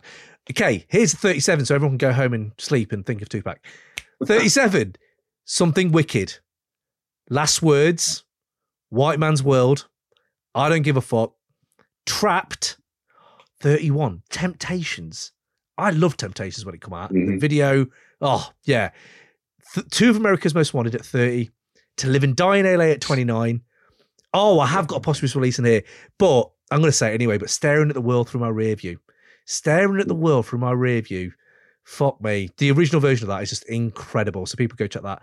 Uh, Straight Balling at 27. Thug Life, Big Time Volume 1. Uh, when We Ride at 26. Even though the, the amount of features on that song do really weigh it down, his verses are so fucking good. And When We Ride is so good. Um, so that, that gets a pass for me on there. Uh, number 25, I Ain't Mad at You. Uh, 24, when we Young- ride is arguably Sorry? could arguably be number one on All Eyez on Me. When, when We Ride. I excluded it because of you know the criteria. But it's Mm. the beat is unbelievable. Unbelievable. That sounded incredible. When I had a bass box in my shit old car when I first started driving, that beat just it was exactly the right. And maybe it was because I could only afford a bass box that could, I don't know, cover the certain bass range. I don't know what it was, but that was just just it rumbled the, all the windows of all the houses down the street when I was just uh, yeah Yeah. amazing. Love that. I, Love that. am all right with this top 37. Let's go. Let's go. no, but when we ride, you're right. When we ride, it's just one of them. And I remember driving. I think that's it. It is that, isn't it? In your car for the first time, and that'd be one of the standouts. Where it's like, oh, that sounds so good. Um, so where are we then? Okay, when we ride, number twenty-five, I ain't mad at you. Shout out to Bokeem Woodbine in the uh, video, if I'm being correct there. I think Bokeem Woodbine is in that video, and just the video itself, and it's become quite like a, a trademark Pac thing that people do go back to. Uh, number four, 24, Young Ends. I don't know if anyone likes Young Ends off of uh, uh, Me Against the World, but I loved that song, and I still do love that song. It's such good production. Number 22, I Get Around. As a kid, this was one of my funnest tracks, and it does feel like someone, uh, maybe it is Shock G, just gone, have a bit of fun, mate. Just have a bit of fun now. Like you've done Holler If You Hear Me, you don't keep your head up. Let's have, you know, I Get Around. And uh, I think it was the first Pac song that ever came on the Alien playlist, actually, funny enough, that we had to begin with. Um, so yeah, uh, uh, where I'm, Again, foreshadowing for his charges and to jail. again, But again, yeah, no, absolutely. there we are. Yeah, definitely. Uh, number 21, Me Against the World, because it does remind me of Bad Boys, and I loved watching Bad Boys at that time. I rinsed that film, and uh, it was it was just in there as well. And just obviously the the line of I'm you know it's me against all you motherfuckers. Love it. Uh, number 20, Hail Mary, and number 19, Picture Me Rolling. Oh, Picture Me Rolling, Jesus Christ. Number 18, Against Yeah. All Odds. Not a lot of people love this song because it is kind of like Hit 'em Up Part Two, but I remember it being one of my favorites as a kid. So, so all against all odds is ridiculous. Number seventeen, Brenda's got a baby. Number sixteen, only God can judge me. Rob, thank you for bringing that. We can talk a bit about that. Um, number fifteen, how long will they mourn me? That hit hard as a kid. That really hit hard. Uh, number fourteen, if I die tonight, that should be top ten really. Now I think about it. And then yeah, Krazy ambitious rider blasphemy that we have already done, and it goes from there. So people, Hmm. there we go. Top five two pack crate808 at gmail.com if you really want to have a go in a long worded email please do. there you go you can email us there uh, thank you for all the patrons who have jumped in uh, let's have let's just quickly check on them before we go uh, ninjas rose oh here we go yeah. Kam you're the only person i know of that geeks out at hip-hop as much as i do uh, cracks me up thank you for that i think uh, are you still down as a great track says nick sheffield boom and ninjas rose can you imagine digging into nas doom ghostface Ka billy woods black thought the roots kendrick just some top some names do top fives. Um, keep you busy till 2028. He's right, and they are all on the menu. They are all on the menu because we need these songs uh, to be on the Alien playlist. A lot of them in the nineties, but yeah, the Billy Woods top five. Oof, God, we'll get Ray in for that because he loves Billy Woods. Yeah, brilliant. And Billy Woods and Ka. Oh God, yeah, can't wait for those. yeah, you really don't. But uh, no, I, I would love to do some of those. Ghostface. I did. Co- oh, we've done Ghostface top five. We did a top thirty-six for the Patreon. Thirty-six, and that was a f- three, four-hour session. Uh, but Rob, thank you for your stamina, mate. Uh, where can we find Yeah. you? What we got coming? What's the show got? Uh, if people haven't checked it, Next Movement podcast, go out there, check it. Uh, what? Yeah, what's going on? Yeah, uh, easiest place to find us is Instagram and Twitter. On Instagram, we're at the Next Movement Pod. On Twitter, it's at Next Movement Pod. Um, uh, yeah, we just uh, just released an episode um, with Open Mike Eagle as our guest. And um, for those who don't know, the format of our show is we we have a guest. The first half of that episode is just an interview. Uh, we talk about the artists, their work. Second half, we ask them to pick an album that has been influential or is a favorite of theirs. Uh, so Open Mike Eagle selected The Coming by Busta Rhymes. So we talk about that a little bit. Amazing. And um, yeah, we got a couple things in the works that I'm, I'm not going to talk about just yet, but hmm check out that Open Mike Eagle episode. We had a great time with that. Yeah, I, I was saying to you off off camera where I was like, Open Mike Eagle talking about Busta Rhymes is the coming. There's just actually are links there in my mind already forming that I never would have formed unless you hadn't said it in your pod. So yeah, big up. I love that. Uh, so yeah, people go check that out. Raymond, thank you for jumping on. Have a good rest of your day, my friend. And the patrons, thank you so much for uh, all your love, man, basically. And we should, oh, well, we've got, sorry, last thing we've got to say the last great piece of music you heard could be old, could be new, just the last great piece you heard. Uh, I'm going to go to Ray on that. Uh, Porsche Lights and Cat Eyes. Have you heard it? The, No. There, it's new tracks from um, Porsche Lights, Styles P. It's fucking, it's a ridiculous track. And um, Cat Eyes, Boldy James. Uh, he's converted me. Converted me. Become- it's one. Boldy James. Yeah, it's, it's. But if you listen to Cat Eyes, it's it's like a. It, the tune really lends itself to Boldy James's style. You know, it's Mm. kind of uh, slow and just, just fucking check it out anyway. See, this is what you're saying about Yeah. Boldy, right? I was listening to um, Indiana Jones, he dropped uh, not long ago, and Tell It All, and Electric Blue, and Dopey, all these. I was like, this guy's got real range. He's like really trying to go with so many different collaborations that, yeah, just don't sleep on it. So, yeah, I'm glad that you brought that. I will check out the Styles P. I do love Styles P, so I'm, I'll check that out. Rob, for you, last great piece of music, my friend? Outside of Tupac, which I've listened to almost exclusively for the last three or four days, yeah. um, yeah, same. Yeah. I would say uh, Nappy Nina's new album uh, Mm. called Morning Dew. Uh, really great. I, I really enjoyed it. I, I'm looking forward to giving it another spin. Nice. I love that. Big up Nappy Nina. Yeah, wicked. Yeah, it's about two years before her last album came out, right? It? Yeah, it's been a couple of years. Yeah. Yeah. so yeah, looking forward to checking that. That's brilliant. Fair play. Uh, for me, what is oh man, uh, my last piece. I listened to it this morning. Uh, Weary Love, Weary Love by Mike uh, on his uh, latest album, Beware of the Monkey. I fucking love that album, and it came so late in 2022. I didn't get to include it in my end of year, but I've rinsed that, and I love that uh, album so much. I might just do a review of it. Just generally, people want it. But yeah, no, we're Weary Love. Uh, but yeah, that album is stupendous, and Mike has smashed it. I thought Disco might be his best work, but this might be now. So yeah, there you go. Uh, people, let's just quickly see. Uh, uh, yes, Ray Styles P. Death Before Dishonor also on repeat as Ninjas Rose. Um, and then yeah, boom. The- oh, Jack P. Dongo by Bobby Noble has been on repeat for me. Hmm, not heard that, but I will check that out. Big up. Right. Peace. Go listen And to there's a some there's oh, a shout for Jehst and Fliptrix uh, new albums as well. Yes, Jehst and Fliptrix. Yes, Jehst came out with Mork, a Mork and Mindy concept album. Come on.